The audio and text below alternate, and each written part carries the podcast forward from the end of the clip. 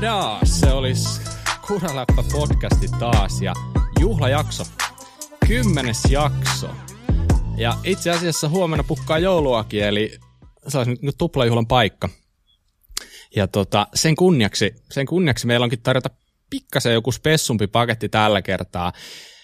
Ei, ei ole mikään kova paketti, vaan hyvin tällainen niin kuin sammettisen pehmeillä äänillä tuotettu vierailijajakso. eli, eli voisi oikeastaan varmaan sanoa, että sellainen tripla juhla nyt, että ei olla pelkästään kahdestaan, mutta kohta näette, mitä tuleman pitää. Mun nimi on tosiaan Popjakovski ja mukana tietenkin myös Mika Pensas. Moi Mika, mitäs, Moro. mitäs sulle kuuluu? No hei, aika mahtava. Kymmenes jakso ja täällä on special guest. aika Kyllä, mahtavaa. mutta no hei, kerro nyt vielä kuitenkin, että ootko lenkillä käynyt.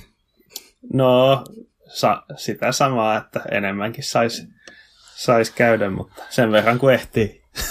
Okei, okay, eli, eli, eli superkompensaatiota vielä odote, odotellessa, Jep. odotellessa mutta, mutta hei, lähdetään nyt johonkin mielenkiintoisempaan. Eli tosiaan niin, meillä on vieraana, vieraana mies, joka on ajanut freeridea, freeridea maailmalla ammattilaisena suunnilleen jo silloin, kun itse on imennyt tuttia, ainakin melkein. Ei, ei ehkä, en nyt ehkä ihan niin nuori ole, mutta siltä se ainakin tuntuu. Uh, eli ihan pro freeride-jätkä, pro videokuvaaja ja muutenkin kaikennäköisen fillarimarkkinoinnin ammattilainen Konan kansainvälisestä organisaatiosta, Joonas Vinnari. Moi Joonas, mitä sulle kuuluu? Moi! Hyvä kuuluu täällä, että tota, just kattelen lumisadetta ja odottelen joulua, että hyvä, hyvä meininki. No niin, kyllä se joulu sieltä tulee. Äh, ton edellä luetteleman perusteella pyöräily on laina sulle jo ihan niin kuin ilmeisesti jonkin verran tuttu. Kyllä joo, että on, on, on kyllä tullut, että suuri osa elämästä on tullut kyllä polkupyörällä ajeltuu, että tota, tai ollut ihan miten vaan mukana, mutta myös ajeltuu koko ajan ja vielä tänäkin päivänä. Se on hieno. Äh, huomasin, että sustahan löytyy omat Wikipedia-sivut. Ei, ei, ei ollut ihan viimeisen päälle updatetut, mutta anyway, niin se, se on jo itsessään niin kuin, tosi, tosi hieno homma, mutta äh, mä tapasin sut itse asiassa ensimmäisen kerran, mä mietin, että se on varmaan ollut 2016. Mä asun silloin Espoossa, mä olin ajelemassa, ajelemassa omin päin Karakalliossa, vetämässä jotain, jotain, jotain laskuja siellä, ja sitten yhtäkkiä mä törmäsin siellä johonkin jätkää, joka aili muistaakseni siellä jollain jäykkiksillä ja flättipedaaleilla, ja aili aivan hemmetin tyylikkään näköisesti, ja sitten ehkä, ehkä vähän niin kuin ei pelkästään sattumalta, vaan ehkä tarkoituksellakin sitten ajauduin juttuihin miehen kanssa. Ja kyseessä oli tosiaan Joonas ja mä muistan sitten, jos, jotain kautta sitten tuli puheeksi vähän, että mikä se jätkän, jätkän niin kuin tausta on ja mä mietin siinä niin kuin, varmaan ekat fiilikset oli silleen, että että että tämä jätkä varmaan niin kusettaa mua. tota, alkoi tulla, alkoi tulla sellaista juttua kaiken näköisistä niin kuin, ää, ägeistä ja Conor Fearoneista ja kaikesta, että mä olin, että, okei, okay, että mä törmään täällä Karakallissa jokin tällaisen jätkään, joka selittää tällaista, mutta, mutta hei, ei, se, se ei ollut mitään kusetusta ja äh, tarvittiin pari kertaa käydä sen jälkeenkin vielä yhdessä ajassa. Se oli itse asiassa taas niitä kertoja, kun huomasi, että, että jos tapaat metsässä jonkun tyypin, niin ei ehkä lähtökohtaisesti kannata pelätä, pelätä sitä, vaan tota, niin, niin tarttuu juttuihin, niin sieltä voi löytyä aika mielenkiintoista porukkaa sieltä keskeltä metsää. Mutta tota, en tiedä, muistatko, muistatko Joonas itse, mutta niin, niin, siellä, siellä tota, meikäläinen, meikäläinen sai niin kuin ensimmäisen katsauksen teikäläisen ajohommiin ja muutenkin, muutenkin jätkää. Joo, muistan tosi hyvin, että nykyinen Karakallion Enduro Center ei ollut silloin ilmeisesti vielä nimetty, mutta legendaarinen ajopaikka, mihin mä sitten taas olin, olin muuttanut siihen viereen ja en edes oikein tiennyt, missä siellä voi ajaa, mutta sitten Leikoisen Mattihan on siellä niin kuin aloittanut koko elämänsä ajohommat, niin se kertoi mulle sitten, että siellä on tällaisia pätkiä ja sitten eksyi, eksyi se kallion päälle ja oli silleen, että ei vitsi, täältä tulee makeita pätkiä ajas ja alas ja siellä mä ajoin neljä vuotta ja aloin rakentelekin vähän treilejä siellä ja, ja tota, kyllä, ja muistan hyvin, kun tapasin sut siellä pari kertaa. Eka kertaa olin tota, tosiaan mun Explosifil metallijäykkiksellä ja tokalla kerralla oli sitten täpärillä, täpärillä siellä, mutta tota noin, niin erinäköisillä vehkeillä on sut siellä, siellä törmännyt. Ja mun on pakko sanoa, että tuosta mainitsit sen Wikipedian, niin se juttuhan on sellainen, että joskus 2005-2006 niin joku jäbä lähetti mulle mailiin, että voiko mä tehdä susta Wikipedia-sivun, ja tota, sitten mä totta kai, totta kai voit tehdä musta Wikipedia-sivun, että miksi ei, niin siellä on sen ajan tiedot, koska mä oon tietenkin pitänyt sen niin kuin sellaisena juttuna, että ei se ole mun asia mennä vaikka päivittää tai Wikipedia-sivuja, vaikka niin kuin tiedot on mitä on, mutta se jäbä on ne silloin sinne kirjoittanut ja ne on siitä asti ollut siellä ja mä en tiedä kuka se on, se jäbä, että ilmoittaudu. siellähän, siellähän lukee edelleen, että sä ajat free, freeridea ammatikseksi. Siellä. Siellähän on siis ihan jäätävä lista, mitä mä ajan. Siellä on kaikki neljäkrossit ja duelit ja ihan kaikki. Ja, ja mikään niistä ei ole niinku kusetusta. Että kyllä mä tietenkin olen niinku silloin ajanut niitä kaikkia, koska kyllä. se oli sitä a- aikaa, kun kisas dh ja muussa, niin ajo sitä kaikkea. Mm. Kyllä. Me, me, ollaan, tota, me ollaan saatu meidän äh, seuraajilta tai kuuntelijoilta aika paljon kysymyksiäkin teikäläiseen liittyen. Ja äh, ne kysymykset oli aika laidasta laitaan, niin mä heittelen niitä kysymyksiä tässä niin kuin tarinoinnin mittaan.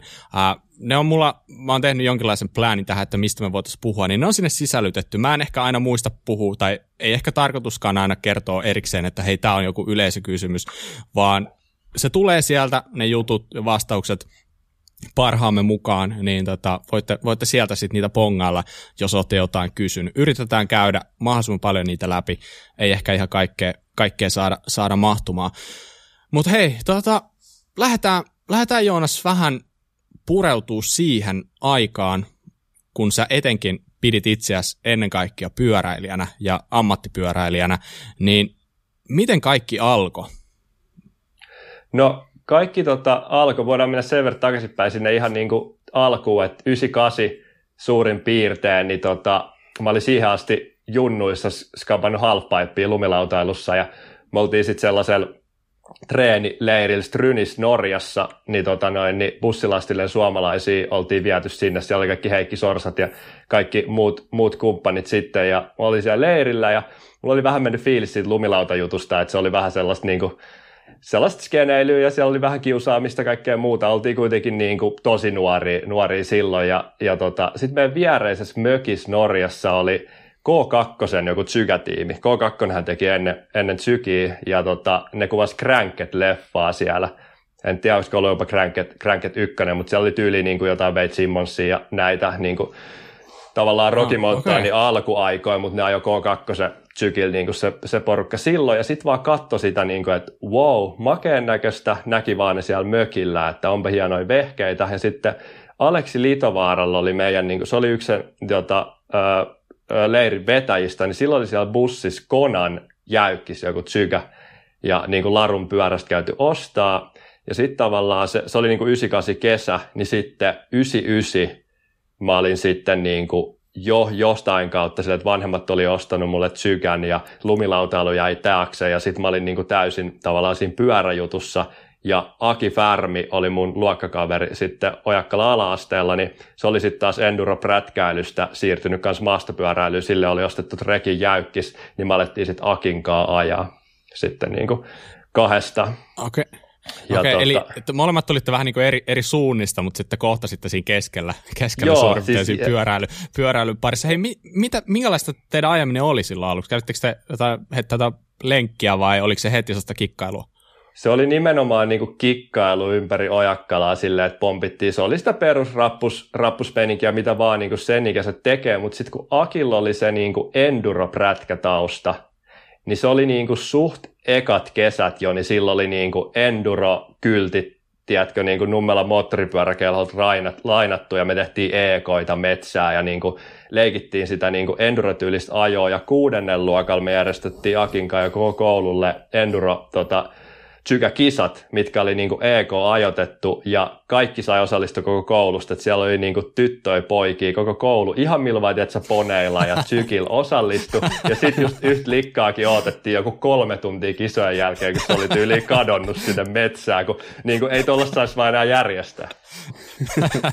aika, aika reilua, kun jatketaan jollain fillareilla ja yksi tulee jollain keppihevosella perässä. Niin, siis se oli just sellainen setti, mutta me, oli, me oltiin saatu niin kuin kaikkien vanhemmilta työpaikoilta sitten, niin kuin meillä oli Taffelilta chipsei palkintoja ja meillä oli niin kuin vaikka mitä palkintoja. Mun faija siihen aikaan toi Dr. Pepper muun maahan, niin meillä oli Dr. Pepperi keissei siellä palkintoina ja kaikkea muuta. Niin, se, niin kuin me saatiin niin kuin aika HC-setti järkättyä kuudennella. Että tästä on niin kuin Akistakin aika hauskasta taustatieto silleen, että nyt Aki on hyvä, Enduro sykäilee, mutta tuon tapahtuman jälkeen niin eihän me tehty niin kuin mitään Enduroon liittyvää niin kuin kymmenen, kymmeniä vuosia.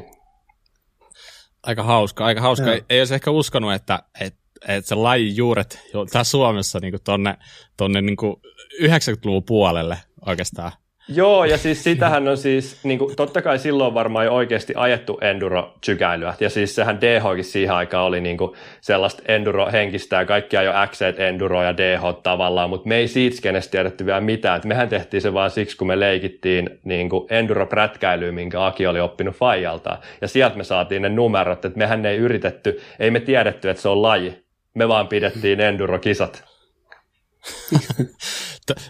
Tuon konseptin voisi ehkä joku tuoda ihan nykypäivänäkin tuota, niin. kouluihin. Se, se olisi ihan hemmetin siisti juttu, että laji on kuitenkin jotenkin niin piilossa nuorisolta, ainakin siltä itsestä välistä tuntuu aina, että mm. Kyllä. Niin, on, se, on se kova konsepti. Oh. Mutta, mutta hei, äh, miten se siitä lähti etenemään? Eli teillä aluksi oli vaan sellaista siellä Ojakkalassa jotain temppuilua, niin, Joo. Niin, niin, ei se kona varmaan sua sieltä tullut hakemaan, että varmaan jotain ehti tapahtua siinä välissäkin.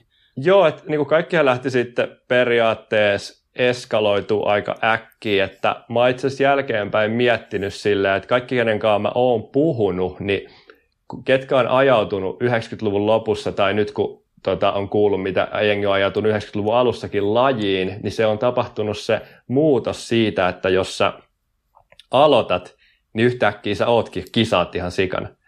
Et, niin, kuin, mm. niin se oli silleen, että se on niin kuin 99 me ollaan niin kuin aloitettu 2000 mä näin, oli Rocksportti järjesti Ooressa tota, Montaanmehmi-festivaaleille ryhmämatkan. Ja tota, se, oli, se taisi olla 2001 kesällä taisi olla se ryhmämatka sitten kuitenkin vasta, mutta se oli siis silleen, että sinne ilmoittauduttiin ja sitten vanhemmat vei mut niin tuonne tota Mannerheimin tien Mäkille, missä oli transporteri, missä jengi otettiin kyytiä ja ajettiin laivaa. Ja me lähdin niin kuin ihan niin kuin tuntemattomien tyyppien kanssa Ooreen niin kuin järjestetylle matkalle. Ja si- siinä vaiheessa ja tavallaan... Se oli, niin kuin... se oli tietenkin joku 15 tai 16 silloin. Joo, jot, jotain tällaista. Ja siinä vaiheessa mä olin niin kuin, Siinä välissä mulla oli ollut silloin, kun Akin kalti aloitettu, mulla oli kuvaharan täysiostopyörä, missä takaiskari oli kuminen pala. Ja sitten tavallaan mä olin saanut mun vaarilta Cannondalein sellaisen joku V, mitä ne nyt onkaan, missä on se siinä niin kuin ohjailaakerin alla sellainen pieni jousitus keulana. Sellainen niin kuin täysiostopyörä, niin sillä mä lähdin sit, sille Ooren niin kuin festivaali hommalle. Ja ehkä se tuli sieltä lumilauta taustasta ja ne oli niinku samoja tyyppejä, ketä oli ollut, niin sitten vanhemmat uskalsi päästääkin sinne ja kaik- kaikkea muuta. Että se oli niinku virallinen Rocksportin järjestämä matka. Niin sitten siellä niin ajettiin kovaa ja tajus tavallaan, että Ojakkalan metsissä oli se vauhti kertynyt ja Färminkaan oli ajanut silleen niin paljon, niin osaskin ajaa niitä bike park-juttuja niin kuin sen aikaisia kahta rataa niin kuin aika hyvin. Ja sitten siellä järjestettiin dirttikisat siellä alhaalla, ja mikä oli niin kuin Kona Skandinaavian dirttikisa, niin mä sitten voitin sen niin kuin just jollain no ja nothingilla ja tiedätkö silleen, että oli tavallaan siitä 15 ihmisestä kuka edes pääsi hyppyreistä yli, että silleen niin kuin tosi ei kauhean tasokkaista hyppykisoista, niin voitin ne.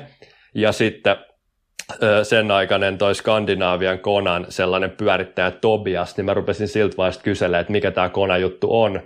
Ja tota, se sanoi, että joo, että hänellä saattaisi olla joku tsykä mulle, että saat tällaisia ja tällaisia hintaa, mikä oli vielä aika helvetin kova hinta, mutta vähän niin kuin sponssipyörä, niin joku aivan loppuun ajettu sellainen rotta, stinky six, pinkki pyörä, niin sanoi, että hänellä on sellainen. En mä silloin tiennyt, että millaisessa kondiksessa se on, mutta me saatiin sitten vanhempien luvalla niin kuin eri, eri reissu samana kesänä, niin kaveri Antti Peurankaan, niin lähdettiin Tukholmaan Tvojyl pyöräilymessuille tapaamaan Tobiasta, mistä John Kovan oli myös hyppimässä pyörällä.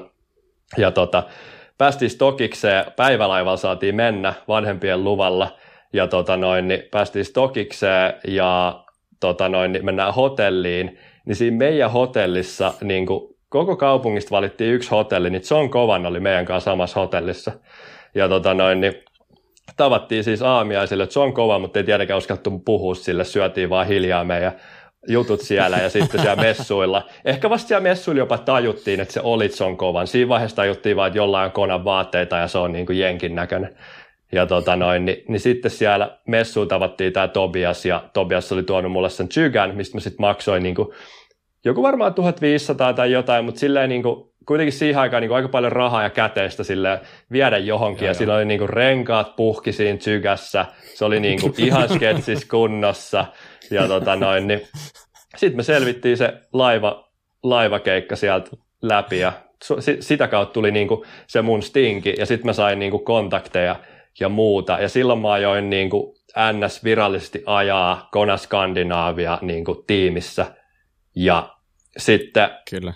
Niin, Ni, niin tota, kun sä lähit sinne Ooreen silloin aikana, niin oliko se sulla siis tarkoitus nimenomaan, että nyt sä menet sinne niin kuin skabaamaan, vai oliko se vaan, että se tuli siinä niin kuin, vähän niin kuin kyljessä, että no käydään, käydään heittää joku kisakin tuossa, kun sattuu olemaan, vai miten se, siitä, miten se, niin kuin, miten se päädyit sinne kisaamaan, vai oliko se tosiaan ihan suunniteltua? Se, se tuli ihan kyljessä, se vaan oli siellä siis tota, tapahtuma, että tota, saattoi se lukea siinä sen, sen aikaisen montaa meihin jossain listassa, että siinä lauantaina on niin kuin iltahyppykisat ja, ja jotain Joo. muuta, mutta ei, ei, en todellakaan, että mentiin vaan niin kuin, että nyt pääsee ulkomaalle tsykään ja, ja tota noin, niin joku, joku juttu si, siinä oli sitten, että ajaut. Mä, mä en muista siitä reissusta kauheasti. Meillä on niin kuin muutama sen jälkeen oli orreissuja, mitkä on muistan paremmin, mutta tuosta ekasta mä en muistanut mitään muuta, muuta kuin, että siellä oli hauska sellainen keissi, kun oli, oli lumilauta ja tuot piireistä ja skimpajätkiä tunsi tosi paljon, niin sitten oli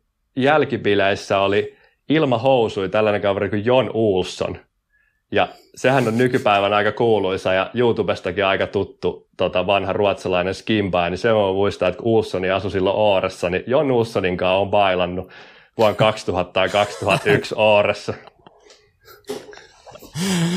Ai, se kuulostaa legendaariselta, mutta äh, oliko sulla siinä vaiheessa jo tavallaan jotkut, kun mulla on sellainen käsitys, että, että sulla on tietyllä lailla sellainen henkilöbrändäys ollut yllättävän hyvällä tasolla jo aika nuorena jätkänä ja silleen niin kuin aika aikaisessa vaiheessa suhteessa siihen, että mitä, mitä muuten niin kuin jengi tohon aikaan tyyliin niin kuin edes käytti internettiä tälle, niin oliko sulla yeah. omat nettisivut jo siinä vaiheessa vai alkoiko sulla heti si- siinä, kun sä huomasit, että okei, okay, että ää, nyt, nyt sä niin kuin tietynlaista kiinnostusta saat itsellesi, eh- ehkä osittain sen ansiosta, että sä oot varmaan itse mennyt tavallaan niin kuin puhuu jollekin just sille Tobiakselle tai tälleen, että, että tavallaan sä oot ollut tosi aktiivinen itse osaltas, ja varmaan se on, että voisiko se olla, että se on niinku nimenomaan just edesauttanut sua silleen, että sä, sä oot ensimmäinen, joka periaatteessa Suomessa, Suomesta silleen niinku breikkas tuohon niinku pyöräilyhommaan. Joo, tavalla. siis mä oon niinku,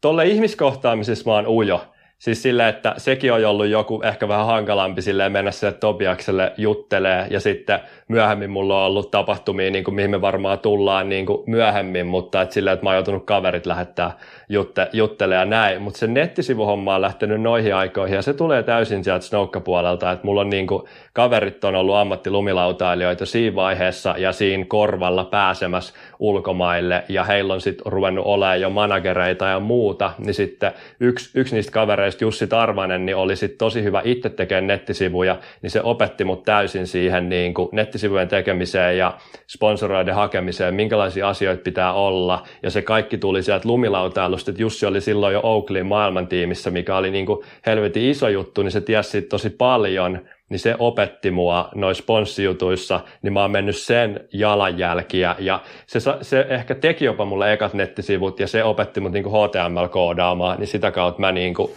sitten sain itselle niitä nettisivuja, ja kaikki, ketä on mun valokuvat silloin ottanut, on vanhoja suomalaisia entisiä lumilautavalokuvaajia. Et se, niin kuin siksi saatiin se ammattitaito, että niin kuin Mikko Tikka-kaveri sit kuvasi niin kuin filmille eka ja sitten digille niin kuin kaikki mun, mun kuvat, että ne on niin kuin tosi paljon niiden niin kuin ansiota ja sitä niin kuin kaveriporukkaa, että päästiin niin kuin eteenpäin asiassa nopeasti. Mutta tuohon aikaan ei varmaan hirveästi niin t- tässä lajissa niin jengillä ollut mitään nettisivuja. Ei, ei, tode, ei todellakaan ollut tota noin, niin nettisivuja, että se, siihen pääsi niin kuin nope, nopeasti, mutta mut se ehkä se mun isoin niin kuin breikki, miten, minkä tavallaan etuaalossa ja mitä mä oon tehnyt ensimmäisen tuli vasta siellä videopuolella, mistä me voidaan puhua kohta myöhemmin, mutta tuossa niin tiimihommassa, niin, niin ehkä maailmalle pääsit just, just ton takia, että niin kuin oli ehkä sitä nettisivua, mutta se oli, se oli ehkä vähemmän se mm. nettisivuasia itse asiassa. Se oli se, että mailas ja oli niin kuin paketti, että mulla oli rakennettu kuvapaketti ja niin kuin CV sen niin kuin kaverin kautta, niin se oli ehkä se isompi kuin ne nettisivut. Eli mulla oli selkeästi tarjota jotain ja silloin kun sitä ei tullut joka rööristä sitä tarjontaa, niin silloinhan se on niin kuin sen Kona Euroopan vaikka omistajan maililokerossa niin kuin päivän ainut tai viikon ainut tällainen, että no vitsi, tämähän on kiinnostavaa. Ja meillä on itse asiassa Suomessa aika isot markkinat, kun Kona on ollut Suomessa aina iso tekijä. Ja, ja tota, nyt var, varsinkin oppinut tässä dokkaria tekemällä, että se on ollut niin kuin 80-luvun lopussa ja 90-luvun alussa kona on ollut jäätävä iso, niin se perustuu aika paljon myös siihen pohjaan, että Suomesta on valikoitunut silloin tällainen jäbä. Yeah. Kyllä. Uh, toi, tota, mutta toi, tavallaan toi diili Konan kanssa, niin, niin mulla mul tulee vähän sellainen käsitys, että siinä on, sulla on ollut tosi iso tavallaan niin ite, ite rooli siinä, että sä, sä lopulta sait sen. Et moni, moni tällainen niin kuin meikäläinen, meikäläisen tasoinen tyyppi tai meikäläisen tyylinen jätkä olisi varmaan vain pistänyt perseen penkkiin ja just odottanut siitä, että et, niin niin. jengi, jengi löytäisi, löytäisi, löytäisi jonnekin Suomen no. Etelä-Pohjanmaan pikkukaupunkiin etti, etsii kuskeja, että, että se, se, se ei vaan niinku taida, taida silleen, silleen toimia. En mä tiedä, musta tuntuu, että sitä ongelmaa voi olla ehkä vähän nykyäänkin, mutta äh, et, onhan se nykyään varmaan aivan eri maailma ylipäätänsä. Sun some tarjoaa niin paljon erilaisen tavalla platformi alkaa tekemään koko hommaa kuin mitä silloin 2000-luvun alussa, alussa oli. Mi, minä vuonna sä lopulta sitten sainasit tavallaan se Konan kanssa? No se oli, se oli sitten, että nyt puhutaan niin kuin, se oli 2000 2001 oli tämä Oore-keissi, niin sitten me tehtiin meidän omia tsykäleffoja täällä Suomessa ja mentiin tavallaan tolla jutulla, että silloin mä sain niin kuin, ilmaisia tsykiä, niin kuin sitten sen Sixin jälkeen sain niin kuin pari, pari ilmasta tsykää, mutta sitten mä valmistuin ammattikoulusta ravintola kokkilinjalta, niin mutsia Faja asti mulle palkinnoksi sitten niin kuin Kanadaan lentoliput. Et me oltiin haaveiltu kavereiden kanssa, että päästään Whistleriin. Ja tota, 2004 mentiin sitten tota, Janne Laitio ja Heikki Aallon kanssa niin kolmeksi viikoksi Whistleriin. Heti kesän, niin kuin kesäkuun eka päivä, kun ää, koulut loppu. Ja niin, kuin, niin se, se, oli tavallaan se lähtölaukaus sitten kaikelle, missä niin kuin oikeasti nyt ollaan. Et se 2004 on mun niin kuin isoin vuosi.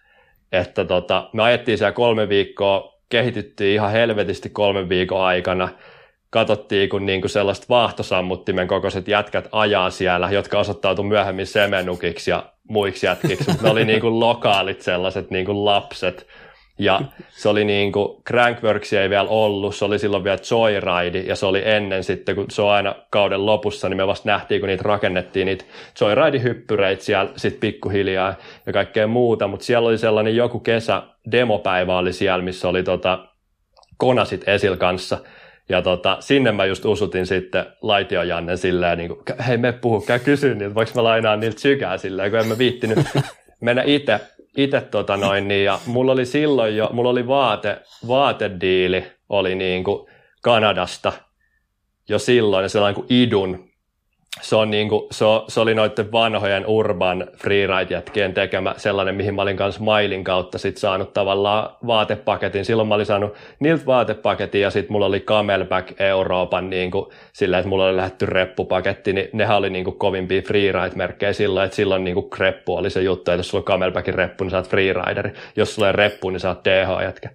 Niin, tota noin, niin se, se, oli se juttu. Mutta sitten tosiaan niin Kanadassa piti se Idunin omistaja tavata. Sitä, sitä tota palaveria me ei ikinä saatu järjestyä, sen piti tulla Whistlerin moikkaamaan, mutta si, sitä me ei saatu järjestyä, mutta se konahomma, mä sain päiväksi sykän lainaa ja tavallaan niin kuin jätin vaan tiedot ja jätin sen nimen sinne niin kuin mukaan. Ja tota noin, niin, niin sitten sen aikainen Euroopan tiimimanageri ja markkinointipäällikkö kuin Russell Cardi, eli Ras, niin, tota noin, niin se pyöritti DH-tiimiä, missä oli Fabian Barrel ja Trace Mosley ja pari jotain muut, muut tyyppiä, sitten sillä oli koko XC, XC-tiimi ja kaikkea muuta, niin se lähetti mulle mailiin ton Whistlerin homman jälkeen, että haluatko tulla leseen DHM-meihin tapaa meitä niin kuin kauden lopussa. Ja tota noin, niin, tai milloin nyt MM on silloin Euro, Europaikin aikoihin, ja, ja sitten, niin, että silleen, että omalla rahalla, että päästkö tulee. Niin sitten mä sanoin mut silleen Fajalle, että olisiko tälle mahdollista, että, että lainaisit tämän niin kuin lentolippuun rahat saisin, saisin ei, ei lainasin, vaan saisinko si, siihen aikaan ja ne suostu siihen mm-hmm. ja ne niin kuin lennätti mut sinne. Ja, tota noin, niin, ja sitten näytä mulle vähän käteistä rahaa mukaan, mikä on, tää on tosi hauska tarina. Me laskeuduin Geneven lentokentälle – ja mä olin vaan katsonut sitä kar- kartasta, että tällainen Les paikkaan tässä jossain vieressä. Ja sitten mä vaan istun taksiin ja sanoin, että Les Getsia silleen niin kuin todella suomalaista. silleen, että. Sitten se katsoo se Ranu mua silleen, että mikä helvetin Les Gets. Sitten mä näytän vaan niin kuin papereista, että tohon paikkaan, tohon paikkaan. Sitten oh, Les oui, oui. Sitten taksi lähtee kulkee. Sinne on aika pitkä matka Genevestä. Sitten mä katsoin sitä mittaria, että ei saatana kolme hunttia maksoi se taksimatka. Eli kaikki se käteen, mitä mä olin saanut koko viikoksi, niin messiin sinne ekalle taksikuskille sitten keskellä yötä. Ja tota, mäkin hän on lähettää sille Russellille tekstiviestiä, se oli sanonut, että nähdään siellä, mutta en mä kesken lyöt viitti, että mä ajattelin, että aamulla, niin mä nukuin sitten yhden leipomo edes tuolilla, niin kuin kolmesta aamua silleen, ja sitten sit mä vaan kävelin, sit etin sieltä vaan niin kuin tiimi pitti, pitti alueelta niin kuin Konan tiimin, ja sitten löysin sieltä sen Russelin, ja tota noin, niin, niin silloin niin kuin, sit mä sainasin siihen, niin kuin Euro, silloin oli Euroopan Kona Clamp-tiimi, eli silloinhan oli, niin kuin freeride-tiimi mm. oli Kona Clamp, missä oli Dave Watson, Robbie Bowden ja Joe Schwartz ja ke, ketä siellä nyt oli, näitä John Kovani ja muita, niin kuin se iso, iso juttu, niin silloin se Russeli kaavaili sitten Eurooppaa sellaisen, mihin sitten tota, tuli minä Italiasta, yksi tota Alberto Akke Tulli ja sitten Niels Windfield Norjasta, kuka, kuka on nykyään ihan älytön elokuvatekijä, kanssa mainoselokuvatekijä. Ja tota noin, niin me oltiin sitten kolmistaa siinä ja siihen tuli Grant Fielder sitten Briteistä, mutta Grantti pääsi tosi äkkiä siihen maailman klamppiin.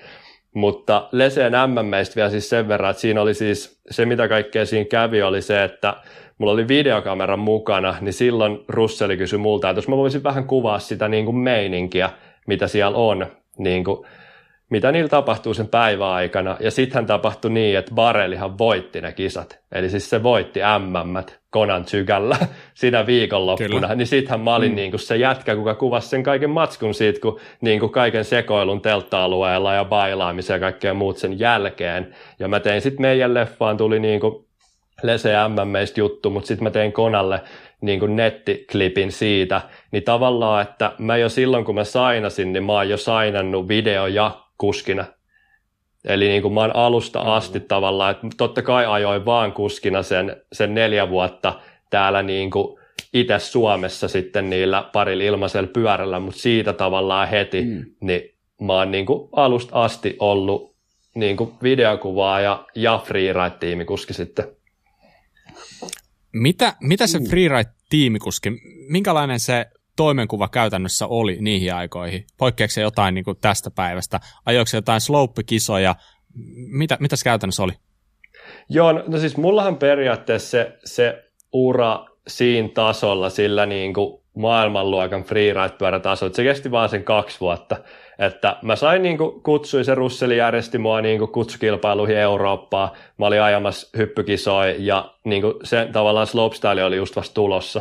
Ni, niin sit mä ajoin se, se, se urbaanin slopestyle, Red Bullin tota, äh, District Ride, mä ajoin tuolla, tota, tai se oli Ride to the siihen aikaan, se muuttui District Rideiksi sen jälkeen, niin tota, ajoin tota, Saksassa, ja se oli niin kuin, se oli niin kuin iso, se oli niin kuin, missä oli ihan kaikki ja silleen, että mulla tavallaan karsinatkin vielä natsas silleen hyvin, että mä olin niinku ihan top 5. Se oli kaikki niinku Kyle Strait, Cedric Rassi ja Cam Sinkki, niinku sen ajan niinku ihan kaikki kovimmat niinku DH ja freeride-kuskit, niinku kaikki Red Bullinkin DH-kuskit oli niinku sainattu sinne, että ne vaan, niinku, että kunhan oli vaan ajamassa.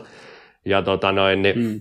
sitten mä kaaduin finaaleissa sit sellaisesta rappustropista, lensi ihan päädellä rappusiin ja, ja tota noin, niin se se päätyi siihen, tai itse asiassa hommahan alkoi jo menee huonosti heti treeneissä. Mä hyppäsin, mä en ole ikinä ajanut spaineja, kun Suom- Suomessa tota, ei silloin oikein ollut vielä skedeparkeilkaan isoja spaineja, että spainihan on sellainen, että kaksi kaartaa on niin kuin yhdessä, ja siitä pitää päästä hyppää tosi korkealle, ja sä ländäät periaatteessa samaan paikkaan, missä sä oot lähtenyt, niin mä en osannut ajaa niitä vielä niin hyvin, niin mä hyppäsin ihan suoraan flatille sellaisesta helvetisesta spainista, ja mun räjähti kuin etuvanne ja takavanne silleen niin kuin ihan aivan täysin tuusan paskaksi, ja sitten tota, John Kovan yritti auttaa mua, mutta sillä ei ollut kiekkoa, niin se ei saanut niin kuin, parsittua mun pyörää kasaa, kun se oli sen aikainen niin kuin maailmankonan teammanageri samalla, kun se oli myös kuski, mutta sitten mä sain lainattua yhdeltä, yhdeltä tota, B1in jätkältä, niin B1in jäykkiksen pyörän kisoihin, niin mä sitten ajoin tavallaan, että kaikki kuvat, mulla, mä sain paljon lehtiin kuvia ja kaikkea muuta, niin hyvitun B1in pyörällä,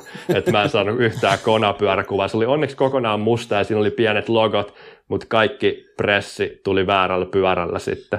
Siitä, siitä kisasta, mutta tota, tosiaan niin tollaisia, tollaisia niin kier, kiersin, että tavallaan, että aina kutsuttiin, mihin tahansa kutsuttiinkin, ja sitten mulla oli iso, iso sit työnkuva oli se, että me tehtiin, kuvattiin itse videoita. Että, että sitten kaikissa mun niin Suomi-pätkiskin Kona oli tietenkin näkyvästi sponsorina, ja, ja tota, se oli sitä niin kuin, tosi sitä alkuvaiheen, niin tämä oli tavallaan se, mistä mä puhuin se aik- aikaisemmin, että sellainen niin kuin breakpointti, mitä kukaan muu ei tehnyt, ei kukaan muu kuski siellä tuottanut kuvaa, koska nehän kuvasi kaikki isoihin leffaprojekteihin, mitkä kuvattiin filmillä, niin kuin New World Disordereihin ja Crankkedeihin ja näihin kaikkiin, eli niin kuin, niiltä tuli pätkä per vuosi. Niin tavallaan mm. niin tässä internet tuli sitten mukaan, että niin kuin mä, mä olin ensimmäisesti joukossa, kuka teki sitä nopeata tuotantoa, ja Kona pääsi siihen laittaa sit jalan niin kuin oven väliin tosi äkkiin kanssa, vaikka New Disorderkin oli Konan leffa, mutta se oli vaan kerran vuodessa. Kyllä. Aivan. Miten, miten sulla sitten se, se sun ajaja ura tavallaan, niin oliko siinä joku sellainen niin kuin käännekohta, että, että missä vaiheessa sitten se tavallaan niin kuin alkoi hiipua, se innostus siihen? Joo, se periaatteessa innos, innostus ei hiipunut. Siinä oli paljon niin kuin kävi se, siinä oli niin kuin monta asiaa. Ö, e, ensimmäinen iso asia oli sellainen, että mulle ei vaan riittänyt pääkisoissa sillä, että niin kuin, mulla ihan paniikkikohtauksia ja muuta niin kuin kiso, kisoissa sillä, että ne oli niin kuin aistavia kokemuksia mulle, koska ne oli tästä Ojakkalan metsistä, niin vähän helvetisti isompia tapahtumia sit, kun sä menet Red Bullin johonkin kilpailuun, kun sulla on niin kuin, siellä on niin kuin assareita ja ihmisiä koko ajan. Ja, ja sitten kuitenkin bailataan joka ilta, niin sä periaatteessa oot vähän darraskin koko ajan ja kaikkea muuta, niin se ei niinku, se, noi kaikki niinku, moni tapahtuma, missä mä olin, niin ne oli niin rankkoja tapahtumia mulle, niin sitten mä niinku kuluin vähän loppuun siinä. Ja sitten tota noin, niin, öö, se, seuraavana isona, niinku, isona syynä oli sitten tietenkin mu, mä loukkaannuin, mä yritän samaan aikaan miettiä, miettiä vuotta, mutta tota noin, niin se oli niin kuin isoin ehkä vika Italiassa. Meillä oli pressitapahtuma, silloin kona iso pressitapahtuma, niin me oltiin vaan huvikseen ajaa. Sitten siellä oli suomalaisia paikalla kanssa. Oli vaan tullut ajaa bike parkkiin, niin mä treffasin niiden kanssa, ajaa. Niin sitten yhden boksi hyppäsin niin pitkäksi, että mä niin kuin ihan sinne pitkälle flatille hylkäsin pyörää ja tipuin mun jalka edellä. Ja mulla meni mun sääriluu mun kantaluun läpi.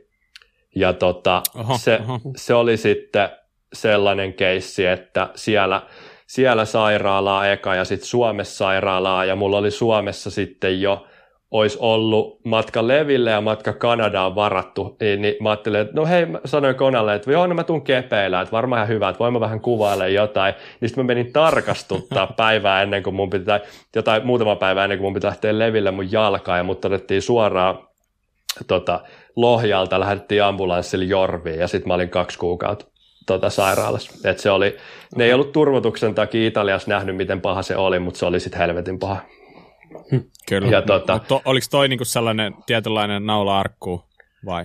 Joo, se oli siihen niinku, ö, kun mä olin, mä olin jo paininut siihen asti vähän sellaisten asioiden kanssa, että kumpaankohan Kona nyt haluaa multa, kun onko, onko mä nyt kuski vai onko mä nyt, niin kun siinä piti painia niin paljon se asioiden kanssa, että pääsenköhän mä vaikka maailman Clamp-tiimiin, pääsenköhän mä tänne, pääsenköhän mä näihin kisoihin, miksiköhän mä en päässyt näihin kisoihin, ja siinä niin piti paljon mielenkaa painia siinä, että mitä on, että kun se kasvoi se videotuotanto, ja se vei aikaa siltä pyöräilyltä, mä en ehkä pysynyt kehityksessä niin paljon mukana, että mä oon ollut aina sellainen niin kuin linjojen ajaja, niin kuin, niin kuin voisi sanoa, että niin kuin hyvä ajat sykällä, koska mulla on se Aki Färmi-tausta ja se en, kaikki se tausta siellä, ja siihen aikaan rupesi kisoissa olemaan jengiä, ketkä osa, niin osannut vaikka ajaa permiä.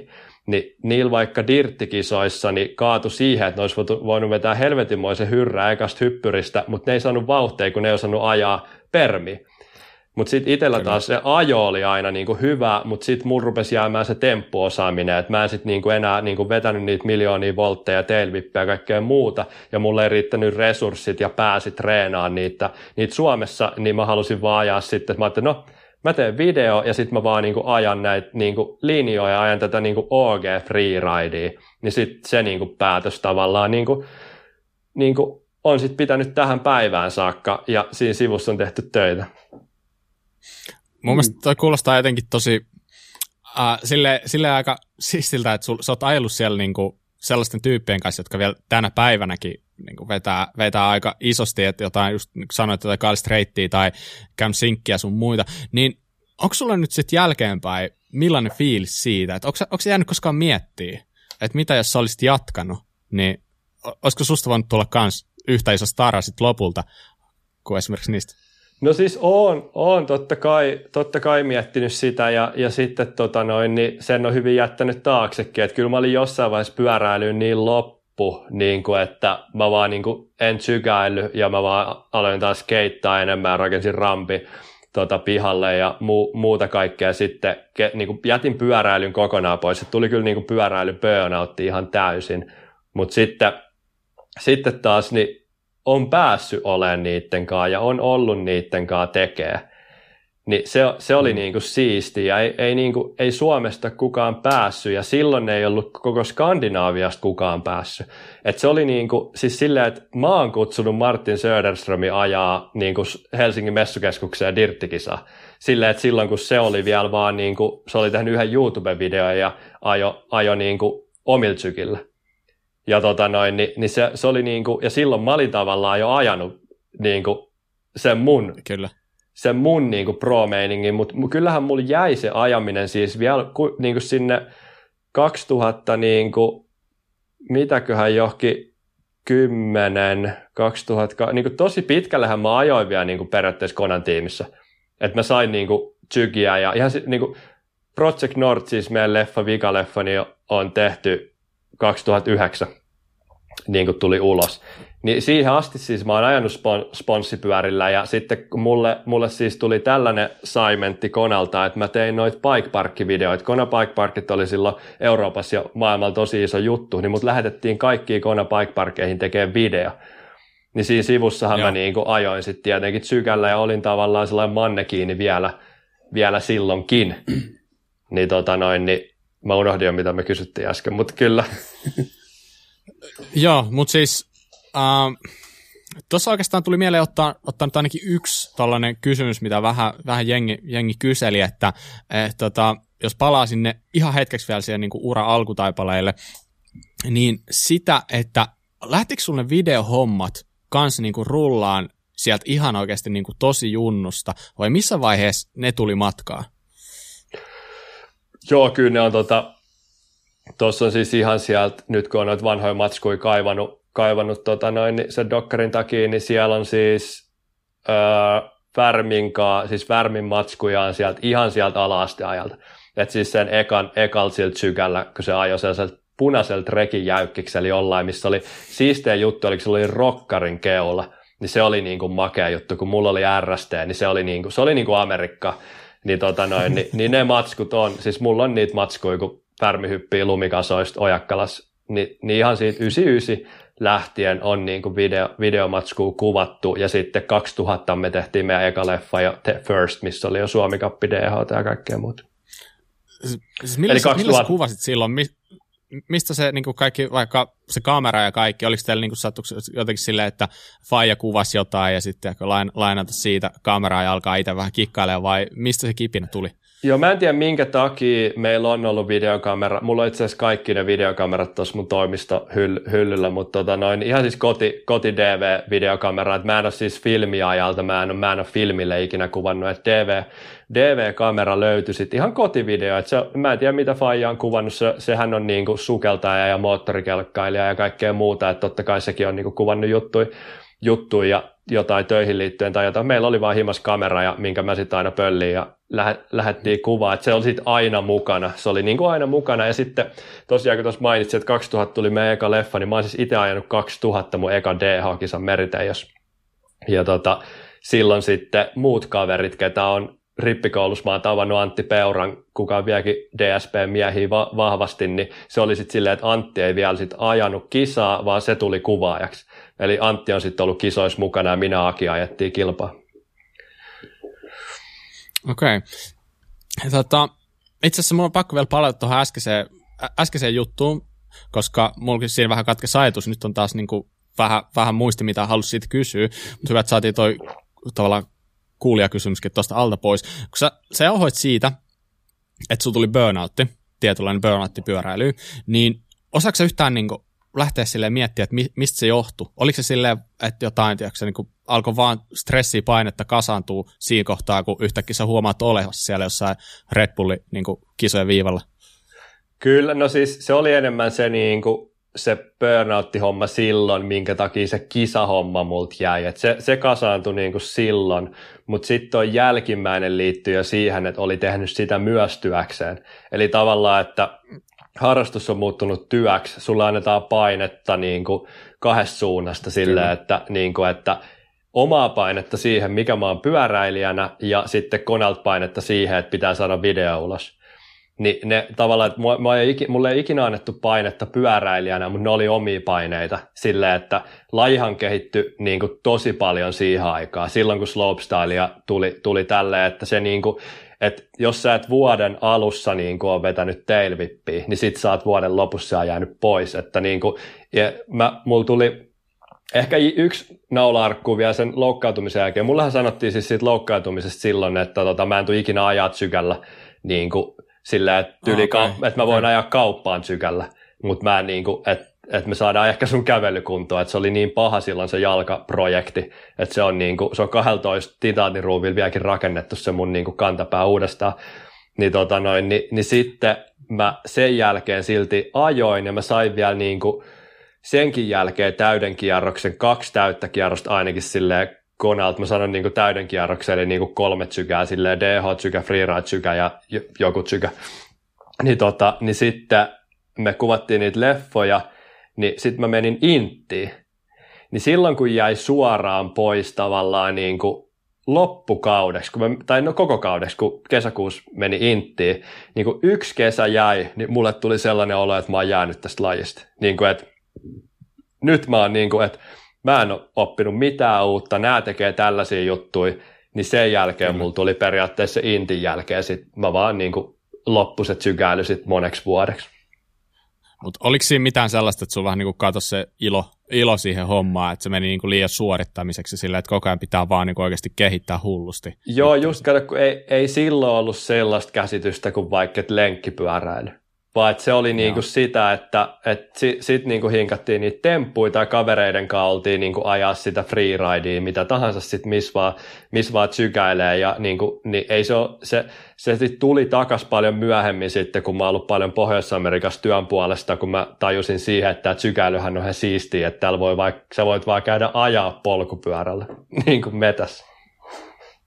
Niin, niin. Että tavallaan, äh, vois, voisiko ajatella, että siinä vähän just käynyt sillä, että, että se on aika klassinen, mitä ehkä itsekin jossain vaiheessa koke, kokenut, että, että kun sulla tulee se tilanne, että, että nyt tässä on niinku liikaa ja sulla tulee tietynlainen burnout ja sulla tulee sellainen fiilis, että, että nyt, nyt ei niinku kiinnosta laji yhtään ja tälle, että liian, niinku, ihan liian suorituskeskeistä. Sitten kun sä pidät sen breikin ja sitten kun sä pikkuhiljaa niinku palaat, niin tavallaan löydät se uudestaan, niin sitten voi jopa tulla vähän sellainen fiilis, että että hitto, tämä olikin paljon siistimpää, mitä muisti se oleva. Tietyllä lailla, että se suhtautuminen siihen lajiin muuttuu niin täysin, että se ei ole, niin kuin, se, se ei ole yhtään niin suorittamista sen jälkeen, vaan se vaan niin fiilistelyä, jota sä saat tehdä ihan, ihan niin kuin, ilman mitään paineita siitä sun kehityksestä tai tällaista. Se on, se on just näin, ja tästähän on siis periaatteessa näistä ajoista, mistä me nyt puhutaan, niin on niin kuin 11 vuotta. Et, Joo, et niin kuin tässä 11 vuodessa on tapahtunut tosi paljon ja olemme tähän päivään saakka tehnyt töitä niiden asioiden kanssa. Ja, tota noin, niin, ja nyt on taas ihan uudessa paikassa. Niin, niin, niin, niin. mutta hei, tota, jossain vaiheessa se siis siirryit tavallaan Konalle tekee, tekee niin sanotusti niin kuukausiliksalla en, niin kuin tavallaan enemmän ehkä pikkuhiljaa painotus kääntyi sinne kuvauspuolelle, niin koska, koska, koska tämä tapahtui? Koska sä aloit periaatteessa, koska sä koet, että sä oot itse alkanut saamaan niin kuukausiliksaa konalta? No totta, mä katoin tuossa 2000 2007 mä oon perustanut yrityksen, ja yrityksen mä oon perustanut Suomessa sen takia, että mä saan koneelta ensimmäisen palkan, eli 2007 vuodessa saakka mä oon niin saanut sit virallisesti. Eli siihen mennessä diilit on mennyt silleen, että mä saan ilmaiseksi tsygiä ja ne maksaa mun kaikki matkat, ja mun, mun NS-palkka on tullut siitä, että mä saan myydä ne tsygät kauden lopussa. Et niin kuin, mä en silloin saanut palkkaa, mutta kaikki mun kulut maksettiin. Eli 2007 okay. vuodesta asti mä oon saanut sitten palkkaa. Uh, oliko Konalla silloin jo siellä Genevessä office vai mi- miten se lähti liikenteeseen? Ei ollut Genevessä, ei ollut. Kona, siis Kona Euroopan toimisto on Monakossa ja se on niin kuin ollut siellä aina. Et se on nyt, Kona okay. Eurooppa täytti 25 vuotta tänä vuonna.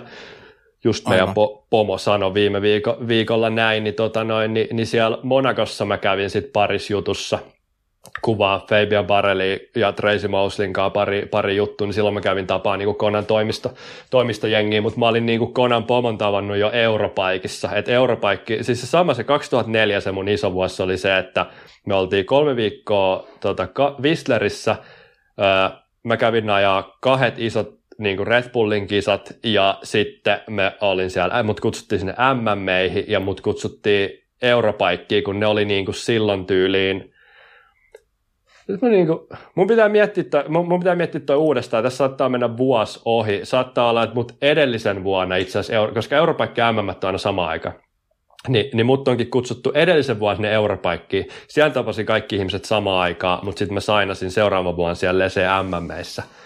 MMEissä sitten itse asiassa sen jutun, mutta nyt me mentiin takaisin siihen, että miten sitten tota, mä oon ajautunut sinne töihin – Otetaan tässä katki hetkeksi. Kysy uudestaan, seuraava kysymys. Uh, no oikeastaan, oikeastaan voitaisiin voitais pureutua vähän siihen konaan, että et millainen organisaatio se on. Et, et ilmeisesti se, se ei ole pelkästään siellä Kanadassa, vaan tosiaan niillä on Euroopassa jengi, paljon siellä niinku porukkaa yhteisöduunissa ja minkälaisessa porukassa sä oot käytännössä ollut, ollut mukana?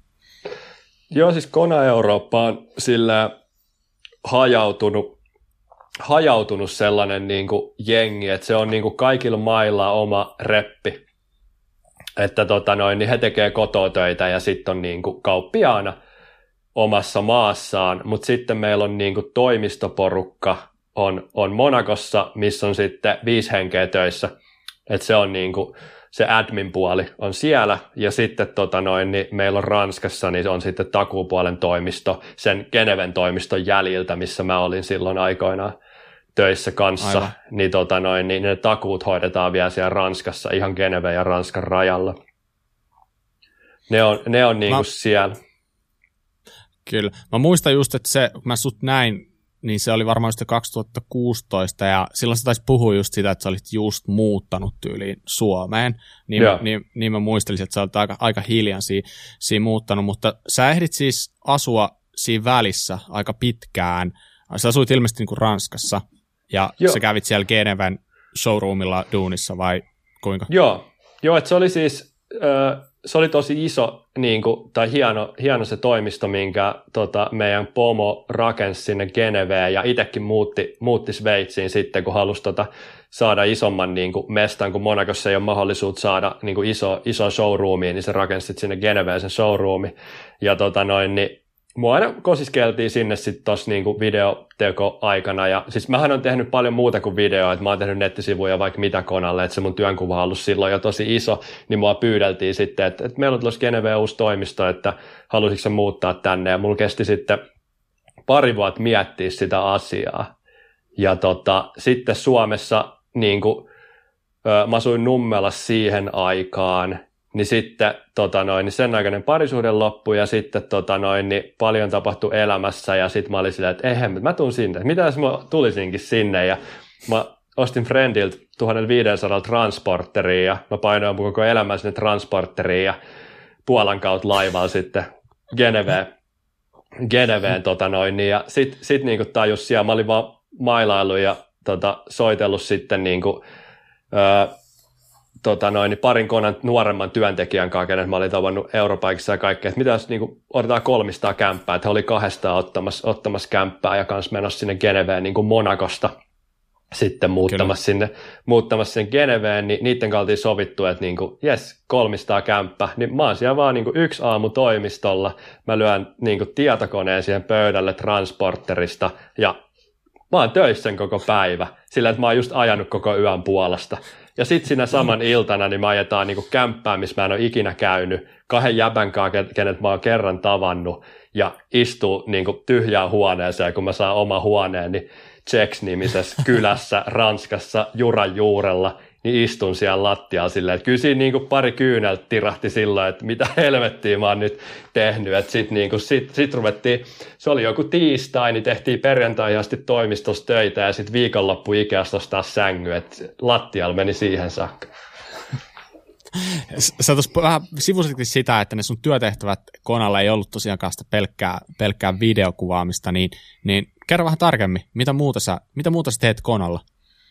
Joo, no siis ihan silloin alusta saakka, niin koska mulla oli toi nettisivu, net, nettisivutausta, niin, niin mä päivittelin sit uutisia, että silloin meillä oli paljon laajempikin toi nettisivu uutisverkosto, että me postattiin niin kuin kaikille Euroopan kielillä kanssa uutisia, että meillä oli isompi uutissivusto, niin mä vastasin sitten siitä Euroopan, Euroopan niin kuin päivityspuolesta, että ihan mitä tahansa tiimipäivityksiä, pyöräpäin, mitä tahansa tuli, niin mä duunasin niitä sinne niin kuin nettisivuille ja sitten, sitten tein niitä videoita, mitä siinä, mitä siinä oli kaikkea muuta. Ja silloin isoimpan videoprojektin oli tosiaan se Bike Park-videoiden teko, että meillä oli silloin Kona, konaworld.tv, oli, meillä oli ihan oma sellainen netti-tv-juttu, koska silloin ei ollut vielä mitään, että silloin oli vasta Freecasters tullut, mikä vastasi silloin ensimmäisenä vaikka DH-maailmankapin nettilevityksestä, niin, niin sen ohella Koneworld.tv oli yksi isoimpia katsotuimpia niin kuin nettivideopalveluita, mihin sitten mä tein kaiken niin kuin sisällön. Niin mä tein sitä, se Bike Park-puoli oli isoin, koska niihin piti matkustaa niihin kaikkiin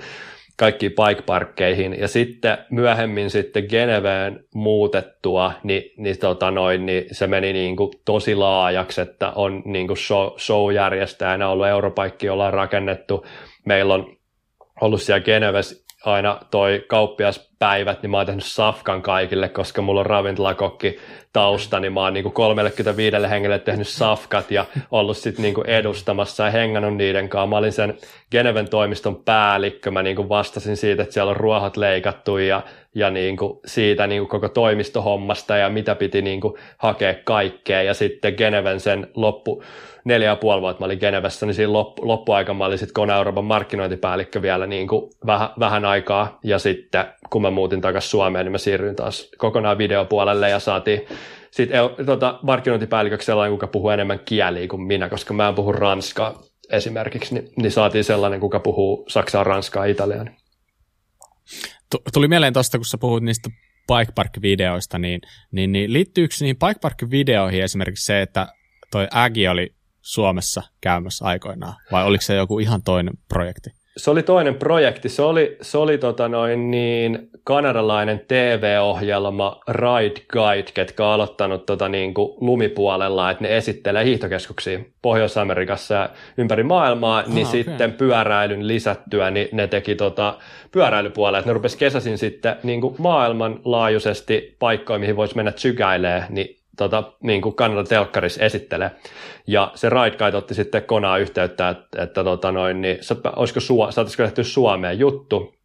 Ja me saatiin sitten siihen Our Finland mukaan, että se oli niin kuin täysin, Suomi maksoi sen koko niin keissin. Ja se oli, niin kuin, se oli sikamakea juttu, että käytiin vetää pyhä luosto, ylläslevi viikon aikana ja sitten vielä tota, ne tuli niinku meille tai stadiin ja sitten vedettiin vielä niinku linnaisten dirtti. Ja meillä oli siis stadissakin kaikki niinku sprinterillä pyöritettiin, niinku, meillä oli kuuluttaja, se oli niinku täysin niin kuin Suomi maksanut ja Suomi mainosjuttuja. Me oltiin Levil Sviiteissä, Ylläksellä Sviiteissä, että se oli niin kuin ihan älytön juttu, mihin ne pääsi mukaan. Niin mä menin siihen niin kuin kuideksi. Mä olin siinä niin kuin suomalaisen oppaana siinä ohjelmassa.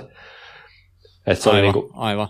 Ägi ja Gräntti tavallaan, Kona, Kona niin kuin sanoi, että Ägi ja Gräntti voi mennä, ja sitten mä olin sitten oppaana. Loistavaa. Sä äsken mainitsit siitä vähän, että kun oli esimerkiksi jotain launcheja jostain fillareista silloin, kun sä, teillä oli se Geneven, Geneven showroomi, niin Uh, se on itse asiassa aika sellainen mielenkiintoinen, mielenkiintoinen aihe ylipäätänsä se, mm. että tota, et mitä, se, mitä se käytännössä, kun vaikka te niin kuin Euroopassa teitte jonkun launchin medialle, niin millaisella budjetilla tuollaista hommaa ylipäätänsä lähdetään tekemään? Kuinka iso iso, isosta jutusta on kyse? No siis meillähän just noihin aikoihin, kun oli Geneve, saatiin se showroomi just sen takia, että tota, me oltiin sitä ennen järjestetty joka vuosi. Kona Launch oli sellainen niin kuin, tosi iso tapahtuma. Siellä oli niin kuin, tuhansia. Et me niin kuin, pe, niin kuin aina järjestettiin niin kuin jossain bike parkissa iso Kona Launchi, ja se bike parkki oli mukana siihen.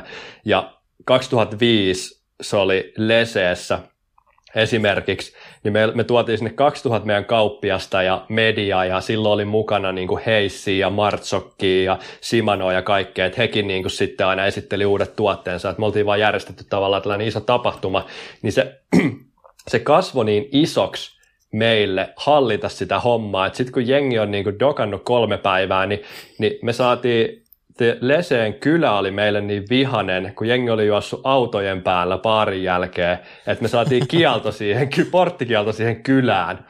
Niin sen jälkeen me ruvettiin miettiä, että niin kuin, pitääkö tällaisia tapahtumia järjestää, että nämä voi olla vähän niin kuin liian isoja, ja sitten markkinat rupesi tietenkin muuttuu siihen aikaan ja, ja kaikkea mm. muuta, niin sitten Geneven toimiston myötä, niin me ruvettiin järjestää silleen diilereille, että meillä oli tota, kolmen viikon aika, kun tiettyinä päivinä sit tietyistä maista jengi sai tulla niin kuin kattoo uudet seuraavan kauden tsykät ja sitten tehtiin niille yhten iltan safkaa ja käytiin ajattaa niitä. Sitten kyllä niin kuin demopyörillä, että me aika usein siellä tehtiin sillä, että graveli käytiin ajattaa, että niin kuin Rove oli silloin meidän uusin niin kuin just tullut, niin sitten meillä oli niin kuin Rovet kaikille ja lähdettiin niin kuin niiden kanssa sitten tsykäkierrokselle ja illalla tehtiin hyvää ruokaa ja juotiin roseeta. Että ne oli kivoja, kivoja juttuja kyllä. Toi on aika, aika silleen niin kuin isollaan tuo homma, että jos tota, niin kuin kolme viikkoa putkeen sä painat niin kuin sille, että vaan niin kuin ed- tai jengi vaihtuu, siitä tulee uutta dealeria tilalle. Mitäs noin, niin kuin, jos puhutaan noista isommista pyörämedioista ja siitä, että kun heitä niin kuin tavallaan, ää, kun he saapuvat johonkin launchiin, niin miten se menee ylipäätään, millaisia tyyppejä ne on? Onko siellä niin kuin, näkyykö siellä, paistaako se heti niin kuin, heti suoraan se, että joku tulee jostain vähän isommasta mediasta kuin toinen, vai onko se niin kuin pääsääntöisesti jengi kaikki niin kuin samalla viivalla, ei ole sille mitään iso, isompaa, tota, isompia sellaisia käppejä siellä porkan välillä, että kaikki on ihan hyviä tyyppejä, vai minkälaista Joo, kyllä siellä on, me, me ollaan muutamia järjestetty, missä mä oon mukaan, mitkä on ollut maailmanlaajuisia. Et tosi usein nykyään sitten, nykypäivän järjestetään Eurooppa ja Pohjois-Amerikka erikseen, niin mä oon ollut muutamissa mukana, missä on ollut niin kuin kaikki. Ja tota noin, niin silloin sen kontrastin näkee kaikkein parhaiten, että se, siellä on sellaista, tietenkin siellä on sellaista sniiduilua ja sitten se pyöräily pyörän nörtteilyhän on sillä tasolla, että tällainen vanha freerideri ei niin kuin jaksa katsoa sitä kauhean kauaa, mutta tota, kyllä niitä kuuntelee niitä niiden juttuja, mutta sen Sneedulun ehkä näkee jo niin kuin aikaisemmin sillä, että joku ei vaikka paikalle. Eli niin kuin, jos sä et saa, niin kuin, me halutaan se niin kuin paras jätkä vaikka Pinkpaikista tai niin kuin paras jätkä jostain niin kuin Dirtistä siihen aikaan, niin silloin, jos sä näet jo silloin, että päätoimittaja on vaikka silleen, että ei hän tuu, että hän lähettää sen jonkun tyypin, niin silloin tietää, että, jo niin kuin, että he ei ole kiinnostunut tuotteesta tai arvostus ei ole niin kuin sillä, sillä tasolla, että me välttämättä seuraavaksi sitten edes kutsuttaisiin, mutta noin molemmat, missä mä oon ollut, niin ne on ollut sen vertisoi että sinne on tullut ne niin kuin pääjehut kyllä paikalle. Tule, tuleeko sun mieleen silleen, että ket, ketkä oli oikeasti ne parhaat jätkät, ketä te olisitte niin kuin halunnut? Oliko jotain sellaisia toimittajia, jotka oli ehkä niin kuin, vähän kuin ylitse muiden? No, no joo, siis niin kuin, no Dirtistä piti niin kuin just saada aina niin kuin päätoimittaja. Ja tota noin, niin se, mulla on niin kuin nimioikosulku tällä hetkellä, siis niin kuin ihan sairaan tuttu nimi ja niin kuin se vieläkin seurataan Instagramissa ja muut kaikkea, mutta se oli silleen, että jos, että se niin kuin piti saada. Että ei me niinku mitään kesä, kesähessuut haluttu silleen, että se, niinku me tii, sehän menee tosi paljon silleen, että noitahan mietitään tosi paljon, niin paras on se, että sä niinku tiedät niinku, minkälaisista sykistä ja minkälaisista meiningistä tietty toimittaja tykkää, niin sä haluat sen.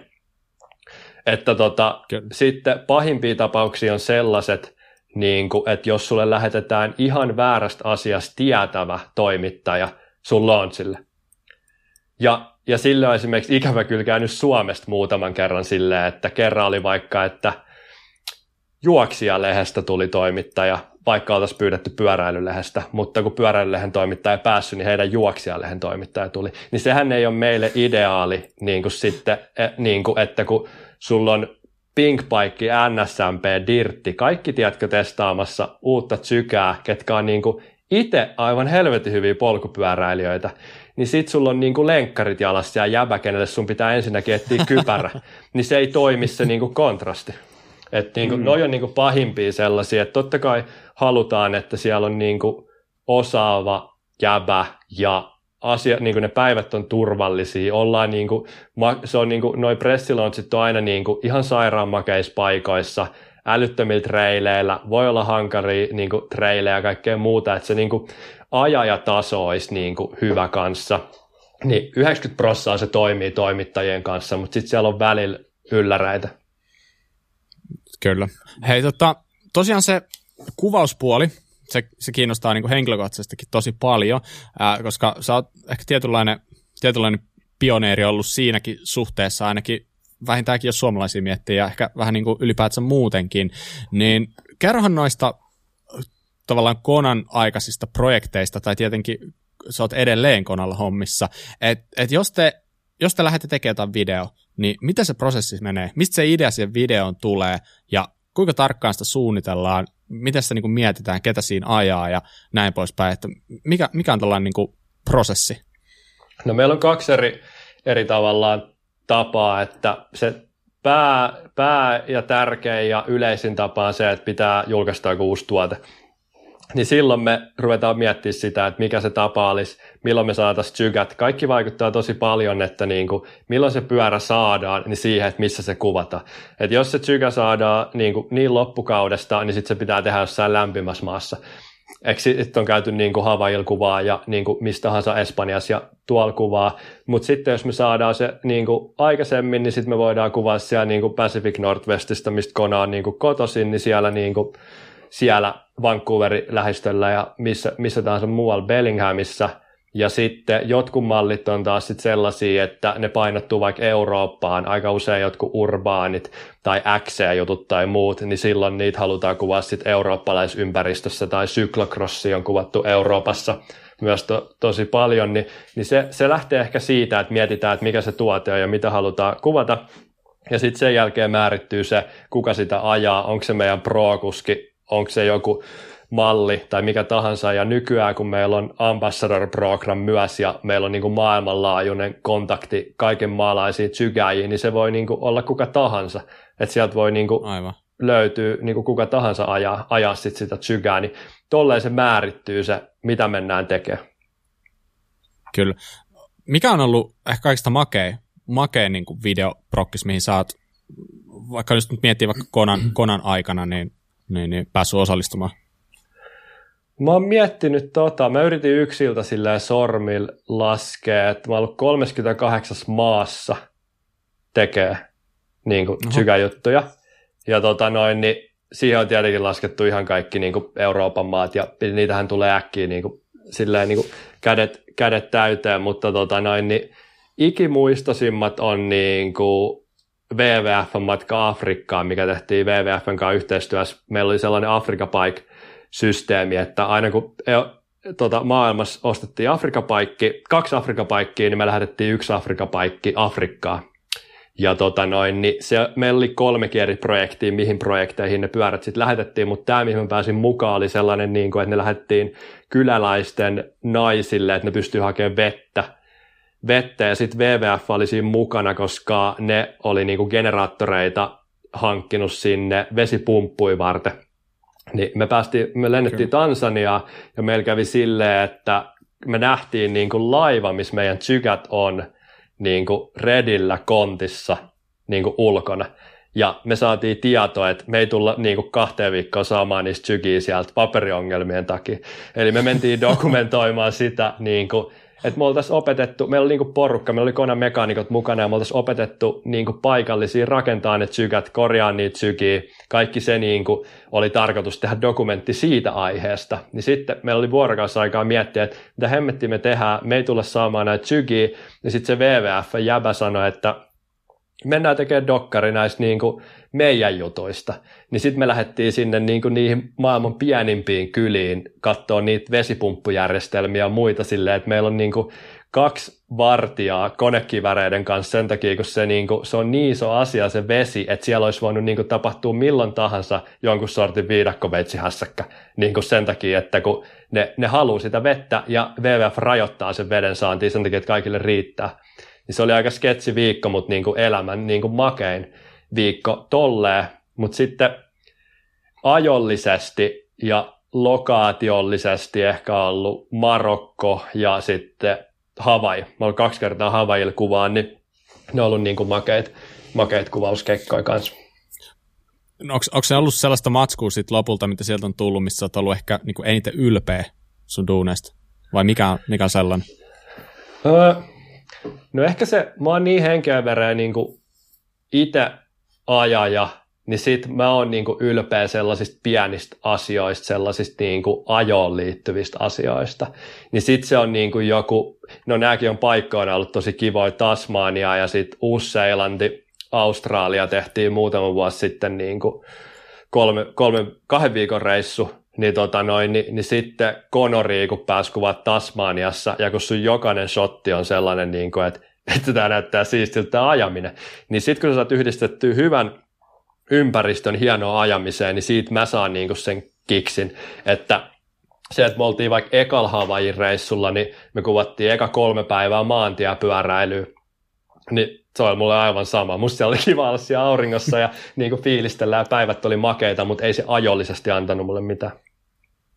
Kyllä. Mm. Äh, kun sä oot noissa makeissa paikoissa kuvannut, niin miten se niin kuin skouttaus tavallaan just niin kuin natsaa, että kuka ne päättää ne lokaatiot. Sitten kun päästään sinne itse lokaatioon, niin miten se käytännössä ne itse spotit, niin käykö sä ne aina etsiä vai onko ne valmiiksi jotenkin jonkun paikallisen kautta tiedossa, että nyt me kuvataan just siellä?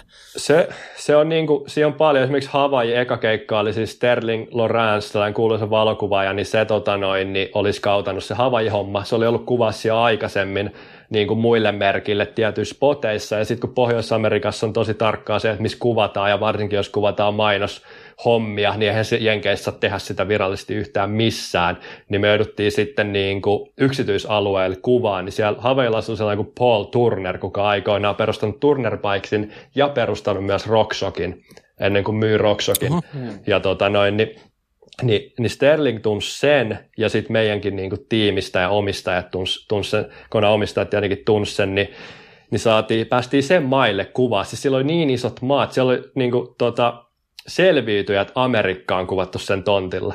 Sen takia, kun sillä on niin isot niin kuin, tilu, tilukset Havailla, niin me päästiin sen tontille kuvaa sitten, että me kuvattiin se oli niin kuin megasuutti, että me kuvattiin neljä eri pyörämallia Havailla, niin me kuvattiin ne niin kuin, maastopyöräjutut sitten sen tontilla. Ja tota noin, niin, niin silloin se skauttaus tapahtui silleen, että Sterling oli skautannut kaiken valon, se tiesi kaikki milloin valo tulee tiettyä paikkaa ympäri saarta, niin se niin tiesi jokaisen spotia, miten meidän pitää kuvata se. Ja tosi usein mä oon huomannut, että kun meillä on siis aina stillikuvaa ja mukana, niin stillikuvaaja yleensä skauttaa vahvasti sen ajotuksen tietenkin niin kuin yhteistyössä niin kuin meidän kanssa, mutta niin kuin ajoitus ja. liittyy stillikuvaajaan aika paljon valollisesti, ja sitten loksut sitten taas niin kuin, on niin kuin monesta paikasta. Havaji tietenkin liittyy siihen, että Konan nimi tulee jo Havajilta, ja niin kuin omistajat on sen nimen keksinyt 30 vuotta sitten, kun he on ollut Havailla golfaamassa. Et silloin, kun oli Rocky Mountainit ja muut tullut, niin ne ei enää keksinyt mitään, mitä, niin kuin, vaikka Vancouverista on siis merkki, niin ne ei halunnut kutsua sitä enää millään niin kuin Pacific Northwestiin liittyvällä nimellä, niin ne oli vain golfaa Havailla ja tota, ajattelee, että ei hemmetti, tehdään kuin Kona, niin silloin Joe Murray Bikes muuttui Konaksi. Ja tota, niin siksi me oltiin Havailla. Mutta sitten öö, moni juttu on, tulee meidän ihan kauppiaidenkin kautta ja niin kuin ihmisten kautta, ketä me tunnetaan, että Marokkoon mentiin kuvaa ja pitää pyörälontsi sen takia, kun meille vaan tuli Europaikissa juttelemaan sellainen Marokos pyöräilyjärjestävä jäbä sillä, että haluttiin tulla joskus tekemään tänne jonkun jutun. Että ne on niin kuin ihmiskontakteista ja siitä, mitä niin kuin jengi pyytää, halutaan näyttää, että se on niin kuin monen asian summa, että me ajaudutaan johonkin tekemään joku juttu. Että se ei ole vaik- vaikka vaan silleen, että ei vitsi olisi fanssiä mennä Havajille, vaan että niissä on aina joku syy, miksi me ollaan johonkin paikkaan menty. Kyllä, kyllä. Mm. Jos miettii noita tilanteita, kun noita kuvataan, niin tuleeko sinulla kuinka monessa sellainen fiilis, että, että, että jos sä olisit saanut päättää, niin tai en mä tiedä, tonne sä voi olla, että sä saatkin päättää, mutta tavallaan silleen, että jos sä olisit saanut olla se, joka niin kuin tekee valinnan siitä niin lokaatiosta sille is- isommassa mittakaavassa, niin tuleeko se fiiliksi, että, että sä et niin saa tästä mitä, tai, tai tunnu sun mielestä niin siltä, mitä, mitä sä haluaisit, vai, vai niin kuin, miten, miten se, niin kuin, onko se skouttaus ollut aina ihan tällainen niin kuin simppeli prosessi? Joo, kyllä, kyllä se tapahtuu aika paljon, ja sitten use, useimmissa tapahtuu just silloin, kun tehdään kiireellä, ja, ja nykypäivän se on tosi usein silleen, että sulla on päivä aikaa, sun pitää tehdä kolmen minuutin video, niin se on aika kova juttu tehdä päivässä kolmen minuutin video. On se laji mikä tahansa, niin, tota noin, niin, totta, niin silloin, totta. silloin se on niin kuin, tulee niitä epätoivohetkiä, ja sä tiedät niin kuin alusta asti, että tästä tulee niin kuin omasta mielestä paskaa. Silleen, että, niin kuin, että näin, jonkun mun mielestä se voi olla hyvä, mutta sitten niitä on niitä päiviä, että no tässä nyt tehdään. Ja sitten on niitä päiviä, että sä oot aamusta asti silleen, että nyt tehdään niin kuin jotain makeeta. Ja tota noin, niin Totta kai niitä on. Joo, to, mutta kyllä tuolla tasolla se sellainen itsekriittisyys on jossain ihan niin kuin taivaissa muutenkin, että, että sä voi aina tehdä sitä, niin kuin mikä sun mielestä tuntuu sillä, että tästä tulee niin kuin saakeli hyvä, vaan se tulee nyt päiviä varmasti, että se tuntuu siltä, että ei hitto, että tämä olisi voinut mennä paljon paremmin, mutta siis kun jengi näkee sen aivan silleen, että tämä on parasta Kyllä. ikinä, että ja niin, kuin niin makea juttu. Hei, sä oot päässyt samalla tekemään niitä, niitä projekteja kohtuu isojen niin kuin urheilijoiden kanssa, niin millä se on työskennellä niiden ammatti, ammattilaisten kanssa, ja onko niiden väleillä, välissä, väleissä, niiden välissä jotain niin kuin eroja, että, että onko sulla joku esimerkiksi suosikkityyppi, kenen kanssa natsaa jotenkin tosi hyvin?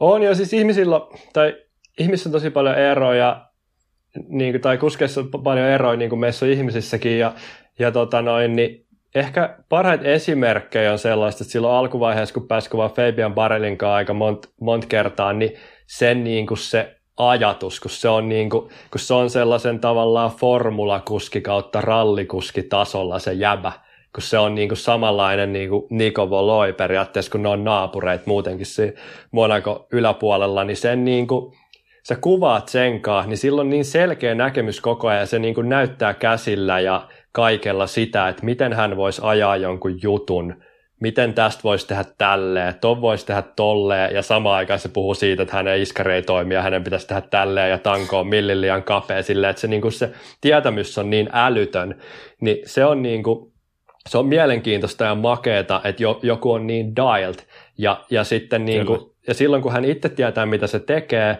niin se silti samalla antaa sitä luottamusta siihen, mitä me tehdään, että sellaisten ihmisten kanssa on niin tosi helppo tehdä, paitsi jos tekee kypäräkameramatskua. Mulla kävi Barelin kanssa silleen Leogangin DH-radalla, että se oli niin kuin, että no mennään vaan kuvaa kypärämatskuun. Mä sanoin, että ajat silleen rauhassa, että mä pysyn su, sun perässä, niin joku kolme mutkaa, niin se oli kadonnut aivan totaalisesti. Ja sitten sit mä saan sen viimein kiinni. Sen mutkasta ulostulo on niin älytön. Jos, jos puhutaan niin kuin maailmanmestarista ja niin kuin Endurossakin myöhemmin pärjäävästä, niin se pystyy ampumaan itsensä niin kuin DHRn mutkisnilluja ulos, että se voitti siinä mut niin hyvin. Että mä uskalsin ajaa lujaa silloin, kun se on helppoa, mutta mä sanon ajaa mutkasta niin hyvin ulos, niin sitten se oli pysähtynyt sinne pitkälle al- a- alas ja sitten sit se oli silleen, Jonas, what happened? Sillä luulen, että mä olin kaatunut tai jotain. mutta tota, anyway, niin pa- Pareli oli hyvä, mutta sitten lemppa, lemppareit on niin kuin, vaikea kyllä sanoa sille, että Äginka on kuvannut mu- muutaman kerran, niin, niin se on kans niinku, se on ehkä jos puhutaan sniiduilusta, niin Ägi rupeaa olemaan vähän maailmanstara.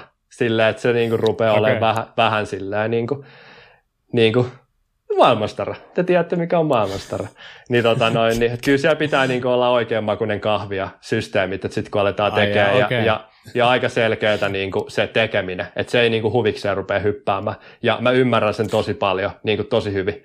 Ja tota noin, niin tosi letkeä jätkä, mutta niinku, niin kuin, kun tehdään, niin tehdään kunnolla. Ja, ja se, se on niin kuin sitä. Ja sitten Konori on taas sellainen, että kun se on niin hiljainen ja sellainen rauhallinen, niin se on sitten taas niin kuin, se tekee ihan mitä sä haluat. Se on, niin kuin, se on ihan vietävissä. että se on niin kuin, siis silleen, ja sitten se tekee, ja sitten sillä on niin hyvä kondiski ja muuta. Niin toi kondishan on tosi iso juttu tuossa videokuvaamisessa, että ihmiset, ketkä ei ole oikeasti ollut kuvaamassa, niin ne ei tajua sitä, minkälainen se kuvauspäivä on sehän on niin kuin ihan sairasta. Se on niin kuin EVS-päivä, kun kuvataan. Et se on, niin kuin, se, se on niin kuin tosi rankkaa. Että se, siellä niin kuin työnnetään, tuo vuorilla ollaan, niin sä niin kuin työnnät ajat ylöspäin ja ajetaan monta kertaa. Ja miten me kuvataan, niin me tota, halutaan kuvaa auringon nousu ja auringon laskuja koko päivä, mutta me pidetään taukoja välissä. Että tota, niin ne on pitkiä päiviä niin kuin silleen myös. Kyllä. Ja tota noin, ihan vaan sen parha, parhaan valon takia. Ja sitten Äki esimerkiksi kuvattiin silloin Kamloopsissa oli, oli niin pahimpia kuumia päiviä just kaksi vuotta sitten, että se oli 40 astetta päivän lämmintä, niin me kuvattiin vaan aamulla ja illalla, ja sitten me nukuttiin hotellihuoneessa päivät sitten ilmastoinnissa. Niin tota, se oli aika skitsoa, kun se, sä oot aloittanut viideltä kuvaa, ja sitten kun lounaalle mennään 11-12 aikaa, niin se 40 asteen lämpö, kun sä luulet, että kuolet siellä niin kuin hiekas.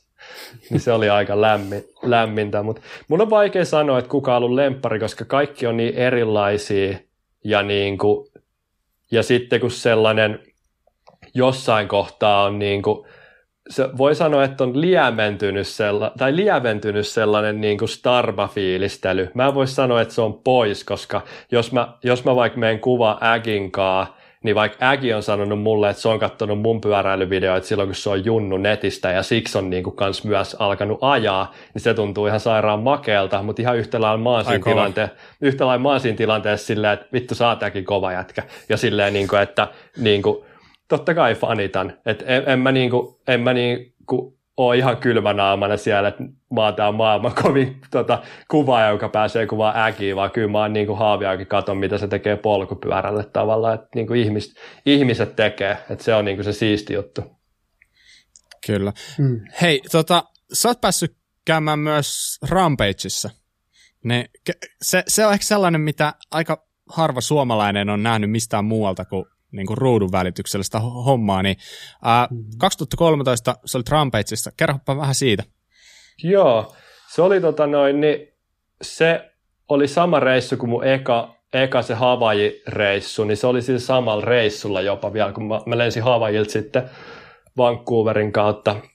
Mä olin Vancouverissa vähän aikaa ja sitten sit lensin sieltä Vegasiin ja, ja tota noin, niin mentiin Rampageen ja lähti tosiaan siitä se ajatus, että meillä oli konatiimi siellä ja tota noin, niin siellä tarvittaisiin yhtä niin kuin kaivajaa lisää ja sitten olisi kiva saada vähän matskua, mutta Red Bull omistaa kaikki tota, oikeudet kaikkeen materiaaliin, niin, niin siinä on sellainen sopimus, että me voidaan kuvaa juttuja, mutta ne voi niin kuin video nimenomaan, valokuvia saa julkaista, mutta video, niin vuosi myöhemmin saisi vasta julkaista sen materiaali. Niin, tota, okay, okay. Mutta sitten ne päätti lähettää mut sinne ja mä otin kaikki matskut mukaan ja mä olin tota Antoine Biseen, meidän silloisen niin kuin maailmantiimiläisen ranskalaisen sitten kaivaja. Ja tota noin, niin se oli, se on, se on niin kuin yksi kovimpia viikkoja, mitä mä oon tehnyt. Siis se, siis se on ihan älytön se mesta. Se on niin kuin, ei sitä kuvasta just sitä kokoa. Et se on sellainen, että niin kuin, sä laitat, laittaisit hiekkakuoppaan mäyräkoiran penkoon niin kuin tunniksi ja sitten sä laittaisit muurahaisen sinne, niin itsellä oli se fiilis. Että kun siinä on, niin kuin, siinä on sitä töyrästä niin sanotusti. Ja se oli, ja se oli sitä aikaa vielä, kun siellä sai tehdä featureita. Et se oli vika vuosi, kun rakennettiin niin kuin järjestäjän puolesta isoja featureita, milloin se meni, sen jälkeen se meni taas sitten takaisin enemmän siihen, että itse pitää olla kaikki kaivettu. Ihan vain sen takia, koska se meni liian vaaralliseksi. Siellä oli niin kuin tosi paljon loukkaantumisia sinäkin vuonna harjoituksissa tuule ja kaiken takia sen takia, kun ne featureit kasvoi mm. niin isoksi, että kun siellä oli se iso Oakley-troppi, mistä Zinkki sitten veti maailman isoimman Voltin, Voltin kisoissa, niin se oli niin kuin, niin siis se on silleen, että kun sä seisot sen reunalla ja katsot sinne landingiin, niin se on sama kuin sä seisot kerrostalon katolla. Että se on, ne on niin kuin ihan järjettömän kokoisia systeemeitä ja se, siellä ollaan niin kuin jyrkillä seinämillä, missä kaikki rakentaa, niin sitten sieltä niinku tippuu kiviä ja muuta tosi paljon koko ajan. Ja meillä oli edelleenkin Conor Fironin tota, mekaanikko ja ollut Santa Cruz Syndicatein mekaanikko aikoinaan ja, ja niin kuin vaikka kenen mekaanikko, kuuluisa mekaanikko, niin se oli meillä yksi kaivajista kanssa Matthew Dupel, mutta se on tota, vähän sellainen muuten sellainen tota, rauhallinen kaveri, niin se oli, sillä oli kaksi kertaa käynyt skorpioni sen kädellä, kun se vaan koko ajan piti niinku kiinni seinästä, kun sitä pelotti niin paljon ne korkeat paikat. Niin se sanoi, että jos yksi vittu skorpioni tulee vielä mun kädellä, niin hän lähtee himaa silleen niinku kupekkiin takas sieltä. niin se, se oli hyvin oliko, kuvastaa oliko se, sitä. Ol, oliko se, oliko se Venue, tai oliko se meistä sillä kertaa sellainen, että siellä oli niin valmiina jo kaivettu jotain aikaisemmilta vuosilta, vai oliko se ihan kliini, kun te aloitte homma? Joo, mun mielestä se oli silleen, että ne on kaikki, ne on siis tosi lähekkäin, ne venuet, niin me Joo. oltiin tavallaan jotenkin toisella puolella siitä edellisestä. Okay, ja, okay. Ja, ja siellä ei ollut siis tosiaan, siellä ei ollut vielä mitään, että silloin kaivettiin niinku tyhjää, tyhjää niitä juttuja. Kyllä. Äh, muistaakseni siis äh, toi Antoine Pisset, sehän tyyli 2012, niin se oli kakkonen siinä niin Rampagessa. Et, et, se oli ihan niin kuin saakeli kova, kova tyyppi. Niin, ää, ja oli, oliko silleen, että 2013 teillä oli, teillä oli sitten useampi jätkä ajamassa siellä, siellä että ää, Antoine, sitten Ägi ja, ja Vol Baseko. Oliko se Baseko, joo. joo. joo okay. ba- niin, ku, oliko teillä jokaisella oma niin kuin, dig-tiimi vai miten se käytännössä meni ja monta, monta jätkää teillä oli per tiimi?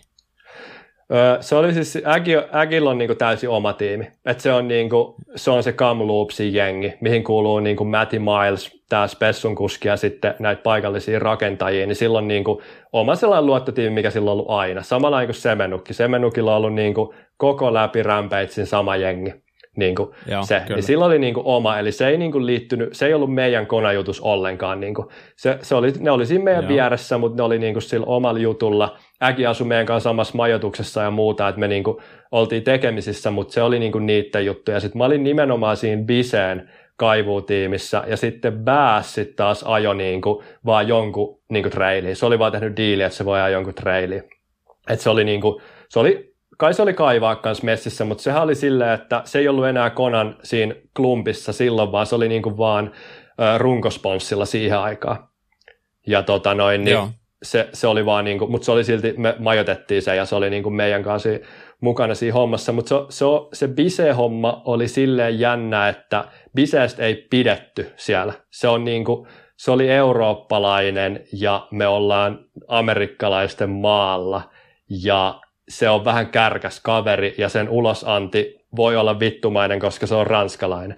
Ni, niin se ei ollut Kyllä. siihen mennessä, niin se ei ollut ehkä voittanut niin kuin, muiden kuskien sellaista, niin kuin, sellaista niin kuin, luottamusta, niin, niin se oli vähän sille niin kuin, epämukavaa olla sen kaivaja, koska sä oot tavallaan tekemässä kivaa juttua, mutta sitten siellä oli vähän niin kuin vihamielisyyttä piseet kohtaan, mikä oli monesti jopa sen itse aiheutettua, että se tiputti siellä vielä kiviä niin kuin straightin päälle ja kaikkea tällaista, niin sitten siitä tuli niin kuin melkein käsirysy silleen, että sinkki veti sitä melkein turpaa yhten kaivuupäivänä. Niin, tota, okay, noin, niin, niin se, oli, se oli vähän sellaista. sellaista. Mitäs, mitäs tota, äh, siinä Dick-tiimillä, niin mikä se teidän rooli oli siinä, kun sit reitti suunnitellaan? Oliko se niin kuin Antoine niin kuin se ker- kerto, mitä tehdään, vai oliko sillä, että te- teiltä niin kuin odotettiin niitä ideoita, jeesiä siihen, että saadaan siitä niin kuin hyvä linja? Joo, se oli siis täysin sen ideoima, että se oli yhdistänyt Siinkin, siinkin tuli se yksi, yksi riita tuli siinä, että Sinki ja Straightilla oli niin kuin tietty linja, mitkä meni tälle Oakley-tropille. Ja sitten kun toi on niin kuin, toihan on tosi suunnitelmallista niin kuin ollut jo silloin toi kaikki asia, että, että niin kuin, jos sä oot Oakley-kuski, niin sä oot periaatteessa sainannut siihen, että sun pitää hyppää siitä Oakley-tropista. Ja Zinkki oh, oli silloin okay. jo varmasti niin kuin suunnitellut myös maailman isoimman backflipin, niin se oli sille helvetin tärkeää, niin siksi se oli varmaan myös niin kireä koko viikon. Ja Biseen ö, reitti liittyi siihen niiden reittiin lopuksi ja meni siitä samasta Oakley-tropista. Niin, kuin, niin se kaikki, että me oltiin lähekkäin ja me käytettiin vähän niiden reittiä, ja jäbä, ketä ne vihaa, käyttää vähän niiden reittiä, niin se toi sitä jännitystä, jännitystä sit, koska tuolla on ihan sikatarkkaa. Se on niinku, tuolla se ei ole niinku Euroopassa kohdannut, mä oon kohdannut sitä paljon myöhemminkin kuvauksissa ja muissa, kun kuvataan ties missä jengin treileillä, niin sellainen surfikulttuuri on pyöräilys Pohjois-Amerikassa, eli niinku locals vastaan niinku tulijat on niinku aika vahva, mutta tota, Anyway, niin sillä toi, mä haluan palata takaisin siihen Oakley-troppiin. Ne oli just tosi jänni juttu, mitä ei niinku tiennyt, että tuollaisista asioista sovitaan etukäteen. Ja just sitten niinku esimerkiksi Aggi teki kokonaan eri reitin ja ajoi ihan eri linjan, koska se niin kuin ajaa Smithille ja ei se halunnut ajaa Oakley-tropista sen takia, kun se tiesi. Aivan. Mm. Niin kaiken tollasten niin kuin vastakkainasettuleen takia niin sponsoroidut featureit poistettiin seuraavan vuonna.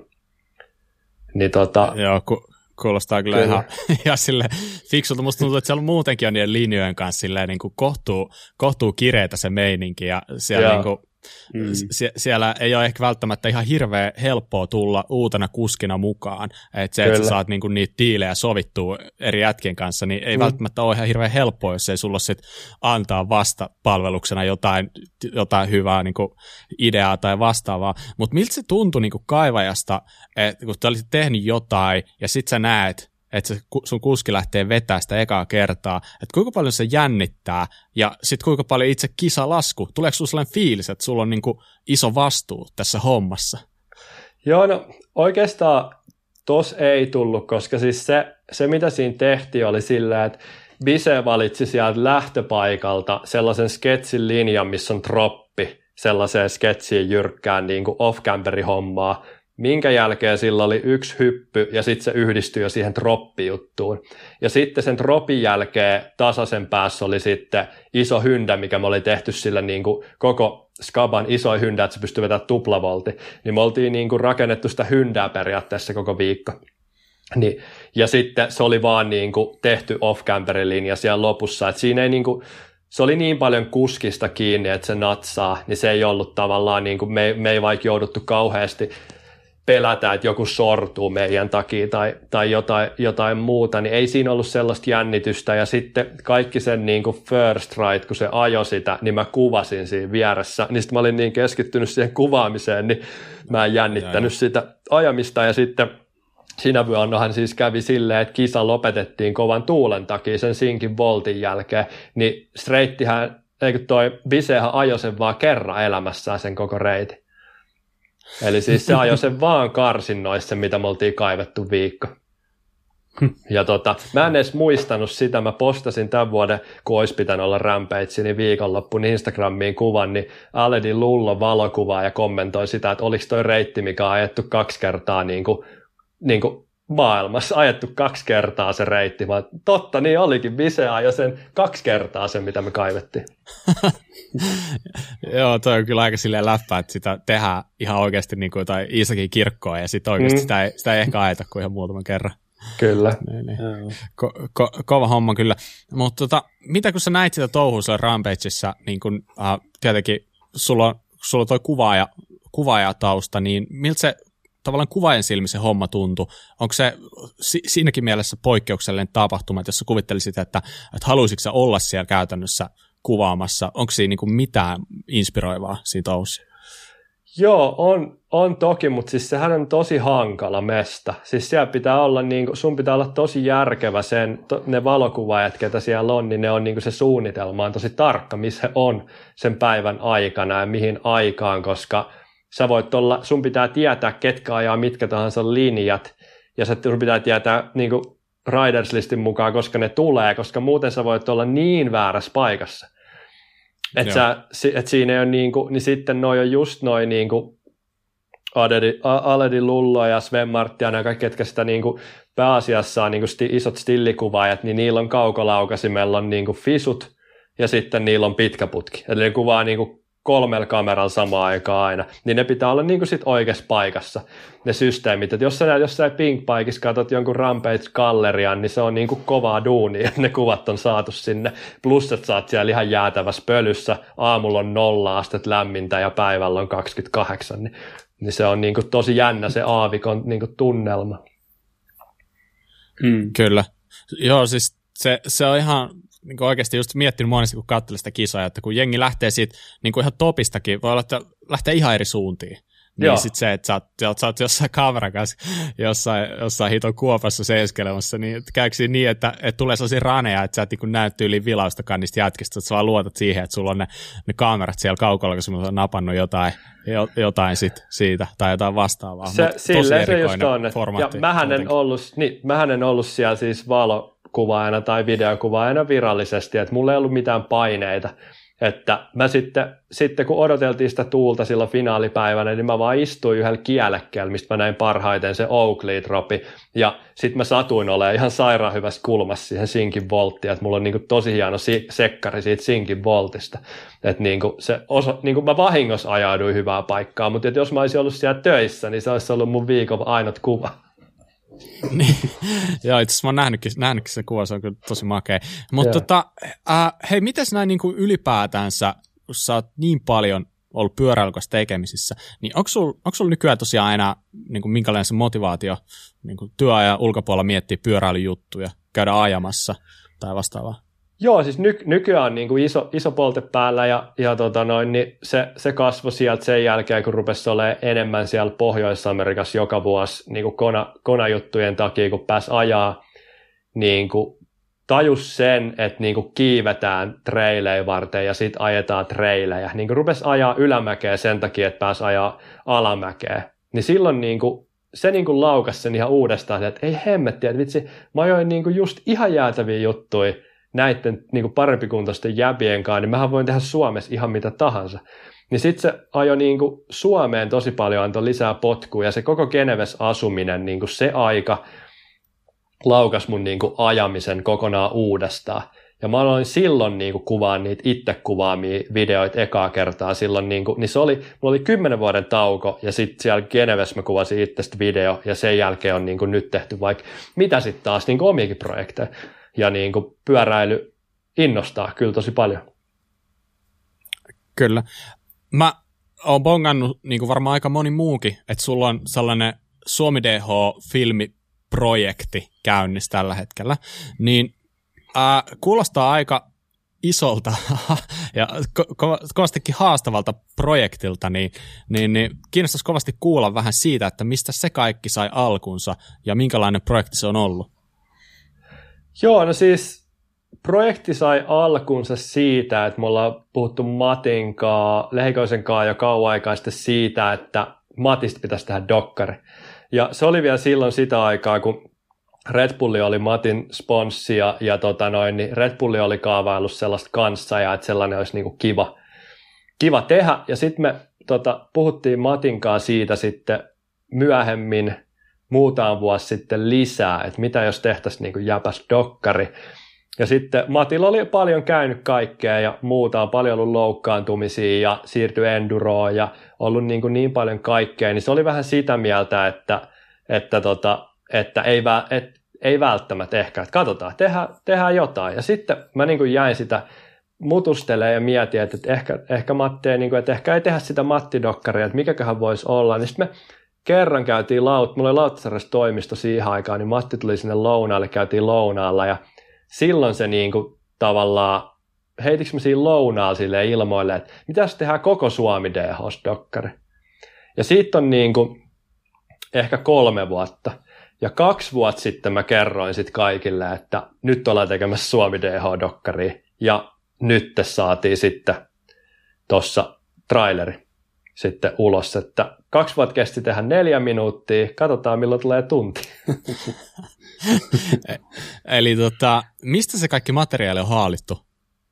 Se on tota noin, niin tietenkin mullahan on siis 20 vuotta materiaalia ja sitä niin kuin, sitä niin kuin meininkiä, että mä oon siellä jossain vaiheessa ennen kuin mä muutin tota Geneveen, niin kuvasin tuossa välissäkin tota Suomi DH-juttuja pikkasen ja meidän niin kuin porukka ja friendit on kuvannut Suomi DH ja sitten mä oon kuvannut silloin 2000-luvun alussa Suomi DH ja sitten jäi tavallaan blankiksi se koko 90-luku, niin siellä on onneksi paljon kavereita, ketkä on silloin 90-luvulla ajanut, niin sitä kautta jutellut, ja sitten isoin potti löytyi Roope Ruoholalta Foxcomp Turusta, niin, niin tota, se lähetti mulle 40 VHS, ja silloin kaikki 90-luvun, tota, mitä telkkarista on tullut pyöräilyyn liittyen, DHC liittyen, niin oli VHS-nauhalla.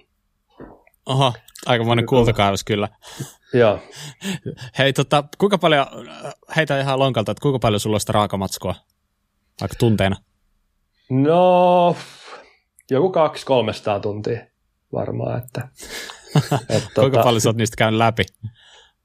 No kyllä ne kaikki VHS katoi, mitä Roope lähetti, että siellä on tosi paljon prätkäenduroa ja vintiöitä ja kaikkea, kaikkea muutakin, mutta, tota, mutta se oli onneksi, niin, se oli listannut siis kivasti, että niin kuin kaikissa kassuissa on lista ja siellä lukee, siellä on kaikki World Cupit on nauhoitettu Eurosportilta 90-luvulla ja kaikkea muuta, niin tota, on, on siis kattonut ja oma, omi kasetteja mulla on tossa siis kaapit, kaapit pullolla, että mulla on niin DV-kasetteja, mistä sit suurin osa on myöhempää HD-matskua, mitkä on konalle kuvattu, mutta sitä aiempaa niin DV-matskua niin on tuossa niin kasetteina, sata kasettia varmaan, tunnin, tunnin kasetteini, mutta tietenkin sieltä kaivetaan vasta DH-hommaa ja sitten paljon on suomalaisia, jotka on ottanut valokuvia, että siellä on niin kuin tosi paljon sit sitä koti, kotikamaa, mitä löy, löytyy, että niin kuin retkikunnalla on tosi laaja, tuolta Visamaliselta on niin kuin laaja 90-luvun just, just maajoukkoe tota, valokuva arkistoja ja tällaisia, niin tätä niin kuin, kylä tekee tätä dokkaria, että ei tässä niin kuin, yksin tehdä vaikka yksin tätä puurtaakin täällä edittipuolella, mutta kyllä tähän niin kuin, kyllä tarvitaan.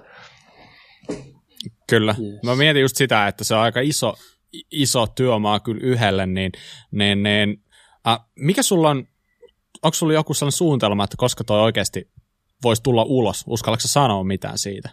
Joo, meillä on niin kuin, tämän hetken suunnitelma, että kesäksi saadaan ulos, että me halutaan kuvaa vielä keväällä. Että meillä on kevääksi vielä suunniteltu kuvauksia, niin kuin ihan, ihan ajamista kuvataan ja, ja juttuja on vielä tulossa, niin, niin tota, me halutaan ne tehdä. Ja tota noin, niin katsotaan, miten mä saan sitten rungon siihen mennessä, että ne kevään kuvaukset lisäämällä, jos saataisiin sitten leffa kesäksi, niin kuin kesän alkuun ulos, niin se on tavoite. Miten tuo niin meinataan launchata sitten, missä kanavissa toi on niin kuin nähtävillä, miten, miten se tulee jakoon ylipäätänsä? Meillä on, siis halutaan todella paljon järjestää kuin ensi ilta. Se on niin kuin, siitä asti, kun tämä idea on lähtenyt, niin on se, että niin kuin harrastajille ja kavereille tehdään tätä, niin me halutaan niin kuin mennä leffateatteriin katsoa se ja sitten niin kuin mennä pari omaa kaljaa. Et se on niin kuin se, niin kuin se yhteisjuttu on se. Ja sitten netti. Ja ilmaiseksi niin kuin tulee olemaan, tämä on, niin kuin, tämä on täysin omakustanteinen, kaikki on niin kuin itse tehty, että ei, ei mulla ole mitään tarvet niin kuin saada laittaa tätä iTunesiin tai johonkin, että laitetaan nettiin, varmaan sinne Vimeo sitten, ja jos joku Yle Areena haluaa ottaa, niin laitetaan, mutta tärkeintä tässä on, että saadaan vaan tehtyä, että ei ole silleen mietitty niin paljon pidemmälle. Okei, okay, toi kuulostaa aika, aika sille isolta, isolta kädenojennukselta kyllä Suomen DH-kulttuuri kohtaan, ja iso, iso kiitos, mm. ja niin kuin varmaan vähän niin kuin itseni ja muidenkin puolesta siitä, että jätkät jaksaa tuollaista vääntää, että toi tulee olemaan kyllä ihan ihan mielettömän kova juttu ja varmasti, varmasti niin kuin hieno projekti kaiken kaikkiaan. Kyllä. Sä luulet, miten sä luulet että jätkän tulevaisuus tästä eteenpäin? Tosiaan sä asustelet nyt Suomessa, äh, Vihdissä, jossa muistaakseni sulla on ihan, ihan kunnon räntsi siellä ja varmaan niin kuin viimeisen päälle paikat, missä maastopyöräillä voi asustella, niin mitä, mitä sä luulet sun tulevaisuus tuo tullessa? Tuutko se jäämään Suomeen vai mitä? Joo, että mähän, mähän muutin silloin, sitten on nyt jo sitten neljä tai viisi vuotta jopa, kun mä oon muuttanut Suomeen, että aika, aika menee niin nopeasti, niin silloinhan mä muutin periaatteessa vahingossa, että se Geneven toimisto muutti Lontooseen ja me ei silloin sen vaimon kanssa haluttu muuttaa Lontooseen ja sitten ajateltiin, että mennään Suomeen. Että se niinku, mä aj- ei mulla ollut tarkoitus tulla Suomeen. Mä ajauduin Suomeen ja sitten on pää, niinku täällä päätynyt siihen, että täällä on tosi hyvä. Että niinku, täällä on niinku ihan älyttömän hyvät maastot sykäillä. Suomi on tosi pitkä maa, jos se niinku kyllästyt tuohon keskuspuistoon, niin Lapis riittää tekemistä, Norjas riittää tekemistä. Totta kai niinku, korona nyt rajoittaa kaikkea, mutta ei tämä on, niinku, tää on niinku Kanada toisella puolella. Vähän meillä on pienemmät puut ja vuoret, mutta niinku, tämä on ihan sikamakea alue asua tämä Skandinaavia. Et niinku, täällä on hyvä, hyvä olla kyllä. Toi on, toi on kyllä ihan sille tosi hyvät sanoit, koska mä oon, mä oon itse tehnyt myös samanlaisen havainnon, kun jonkin verran käynyt, käynyt tekemään jotain just kuvausuttua vaikka ulkomaille ja tälleen, niin sitten sit lopulta niin kuin, alkanut hahmottaa sen, että et itse asiassa niin tämä Suomi, ja varsinkin jos pyöräilijä ajattelee, niin, niin kuin kesä, niin ihan niin kuin Suomen kesä on niin kuin yksi kovimpia. Tiedätkö, sulla on valosaa pitkin öitä, ja se, mikä tämä luonto täällä on, niin tämä on oikeasti aika makea lopulta. Et tietenkään sä et niin kuin, oikein oikein sitä itse ehkä sille välttämättä ymmärrä, koska sä oot tottunut tähän, sä oot elänyt täällä aina ja kaikki, mm. kaikki muualla olevat tietenkin näyttää makeammalta, mutta mä luulen, että, että just tuollaista elämää hetkeä eläisi niin kuin teikäläinen, niin yhtäkkiä taas sit oikeasti Suomea alkaa arvostaa ihan eri, eri silmillä. Niin, niin, mutta sä oot siis edelleen Konal Duunissa ja tuut siinä nyt ainakin näillä näkymin jatkamaan. Mitä muuta sä teet? No siis mä oon tosiasia Konal töissä ja nykyään siis Kona maailmalla töissä, että sieltä Euroopasta, Euroopasta on menty sille, sille eteenpäin, että että tota, palkka tulee Euroopasta, mutta Pohjois-Amerikkaan mä teen niin töitä maailmanlaajuisesti tota, videohommaa ja sitten mä oon osana niin marketing groupia, missä on kolme omistajaa ja sitten tota, me markkinointi-ihmiset ja sitten noin maiden sales-päälliköt, niin me niin pyöritetään konaa yhdessä sitten kaikkineensa, ideoineen ja muineensa. Sitten mulla on siis oman tuotanto tota, yhtiön kautta, niin olen tehnyt Suomessa muille yrityksille videojuttuja, niin kuin, mitkä ei liity pyöräilyyn millään tavalla, että mulla tietenkin sopimus kieltää kaiken muun pyöräilyn kuvaamisen ja tekemisen, niin mä teen sitten ihan mille tahansa muille brändeille Suomessa juttuja, mutta nyt mulla on sekin tauolla, mä oon nyt vaan, niin kuin, vähän niin kuin isyyslomalla, eli mä teen vaan konatöitä, eli mä teen vaan yhtä, yhtä duunia, niin, tota noin, niin tässä nyt tällä hetkellä, ja vähän niin kuin mietin sillä seuraavaa siirtoa, että mikä se on, mutta mä oon nyt niin kuin rauhoittanut elämää tosi paljon niin kuin myös sen puolesta, että mä teen konajuttuja, mä teen tota dokkaria, mä oon niin kuin perheen kanssa, että ne on niin kuin ne prioriteetit ja käyn tsykäilee sitten niin kuin sen mukaan, kun nyt voi tuosta ovesta suoraan lähteä, niin niin paljon kuin vaan kerkeä. Kuulostaa, kuulostaa oikein mm. hyvältä. Uh, tässä vaiheessa oikeastaan voitaisiin alkaa siirtyä siihen hetkeen, että heitellään jotain pieniä suosituksia meidän kuulijoille. Niin Joonas, jos sulla on jotain heittää, niin saat, saat olla kunnian ensimmäisenä kertoa, että, että mitä jengi jengi kannattaisi tsekata? No mulla on, tota, mulla on vähän vaikeat nämä suositukset, koska mulla on, mä pyrin olemaan noita pyöräilyvideoita katsoa aika vähän, mutta tota noin, niin yksihän on erittäin kova kuraläppä tällainen podcasti, niin kuunnella sitä samaan aikaan kun leipoo tai tekee jotain, niin, niin se, se on niin kuin erittäin kuva. Muutenkin uutena löytänä podcastit itsellä, kirjoja on kuunnellut paljon, kun on lennellyt niin kuin mannerten välisiä lentoja jonkun verran, niin kirjoja mä aina kuunnellen silloin, mutta podcastit on mulle uusi löytö, ja niitä, suosittelen niitä tänne niin kuin kylmiin, kylmiin talviiltoihin kyllä. Toi, me toi kyllä siis aivan loistava. Joo. Kyllä mä ja Bob allekirjoitetaan toi. Hyvä suositus. Okei, okay, no Mika, mitäs, mitäs sulla?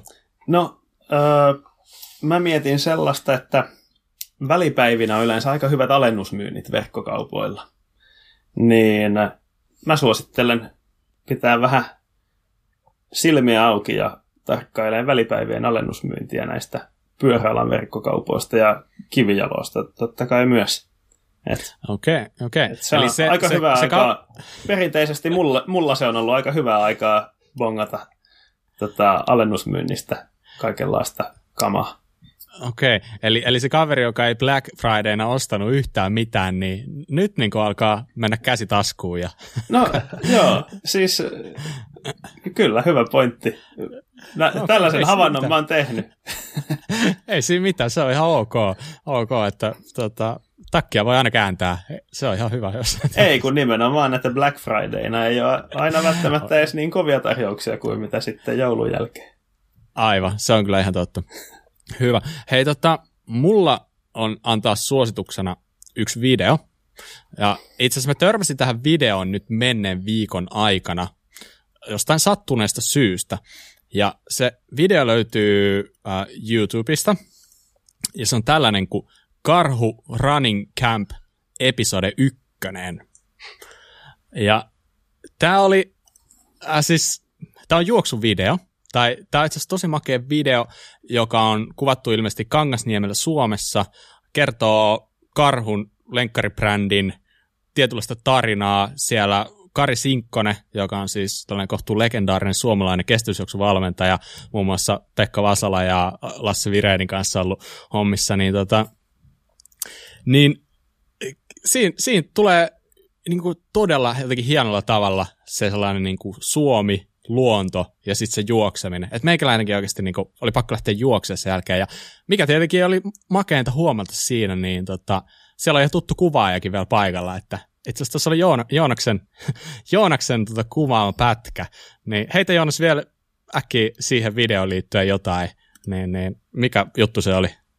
Joo, toi oli makea. Siis kaveri joskus otti yhteyttä mulle valo, valokuvaa ja tota BMX, BMXstäkin tuttu Kai, Kai Kuusista niin lähetti mulle vaan niin viestiä, että oli saanut karhulta kyselyä tällaiseen, että hän ei kerkeä ja kuka pääsi tekemään videoa. Ja, ja tota, mä lähetin sitten, että tullaan tekemään videoa ja se osoittautuikin tosi mielenkiintoiseksi just, just sen takia, kun pääsi niin legendaariseen valmentajaan tutustua. Että mä en tajunnut silloin, kun menin tekemään, että miten makea juttu ja legendaarinen juttu oli päästä sinne niin sinkkosen himaan ja muuta, niin se oli tosi upea kokemus kyllä, kyllä päästä tekemään tuollaista. Loistavaa. Käykää tsekkaamassa, laitetaan linkki tuohon jakso, jakson muistiinpanoihin, niin ihan, ihan mielettömän hieno video. Hei Joonas, mistä sut löytää? Mut löytää Instagramista J. Vinnari nimellä se on, niin kuin, se on se mun kanava, mitä mä päivitän. Ja mä oon nyt tämän vuoden aikana päivittänyt aika paljon sinne vanhoja kuvia, fiilistellyt. Ehkä, ehkä se, senkin takia, kun mulla tulee niin kuin 20 vuotta virallisesti täyteen, mitä on niin kuin touhunut tänä vuonna, niin mä oon fiilistellä vanhoja kuvia. Ja sitten ehkä senkin takia, kun just on lapsi tullut ja elämä menee eteenpäin, niin ehkä käynyt itsekin sit läpi päiväkirjamaisesti sitä, että mitä on tullut joskus tehtyä.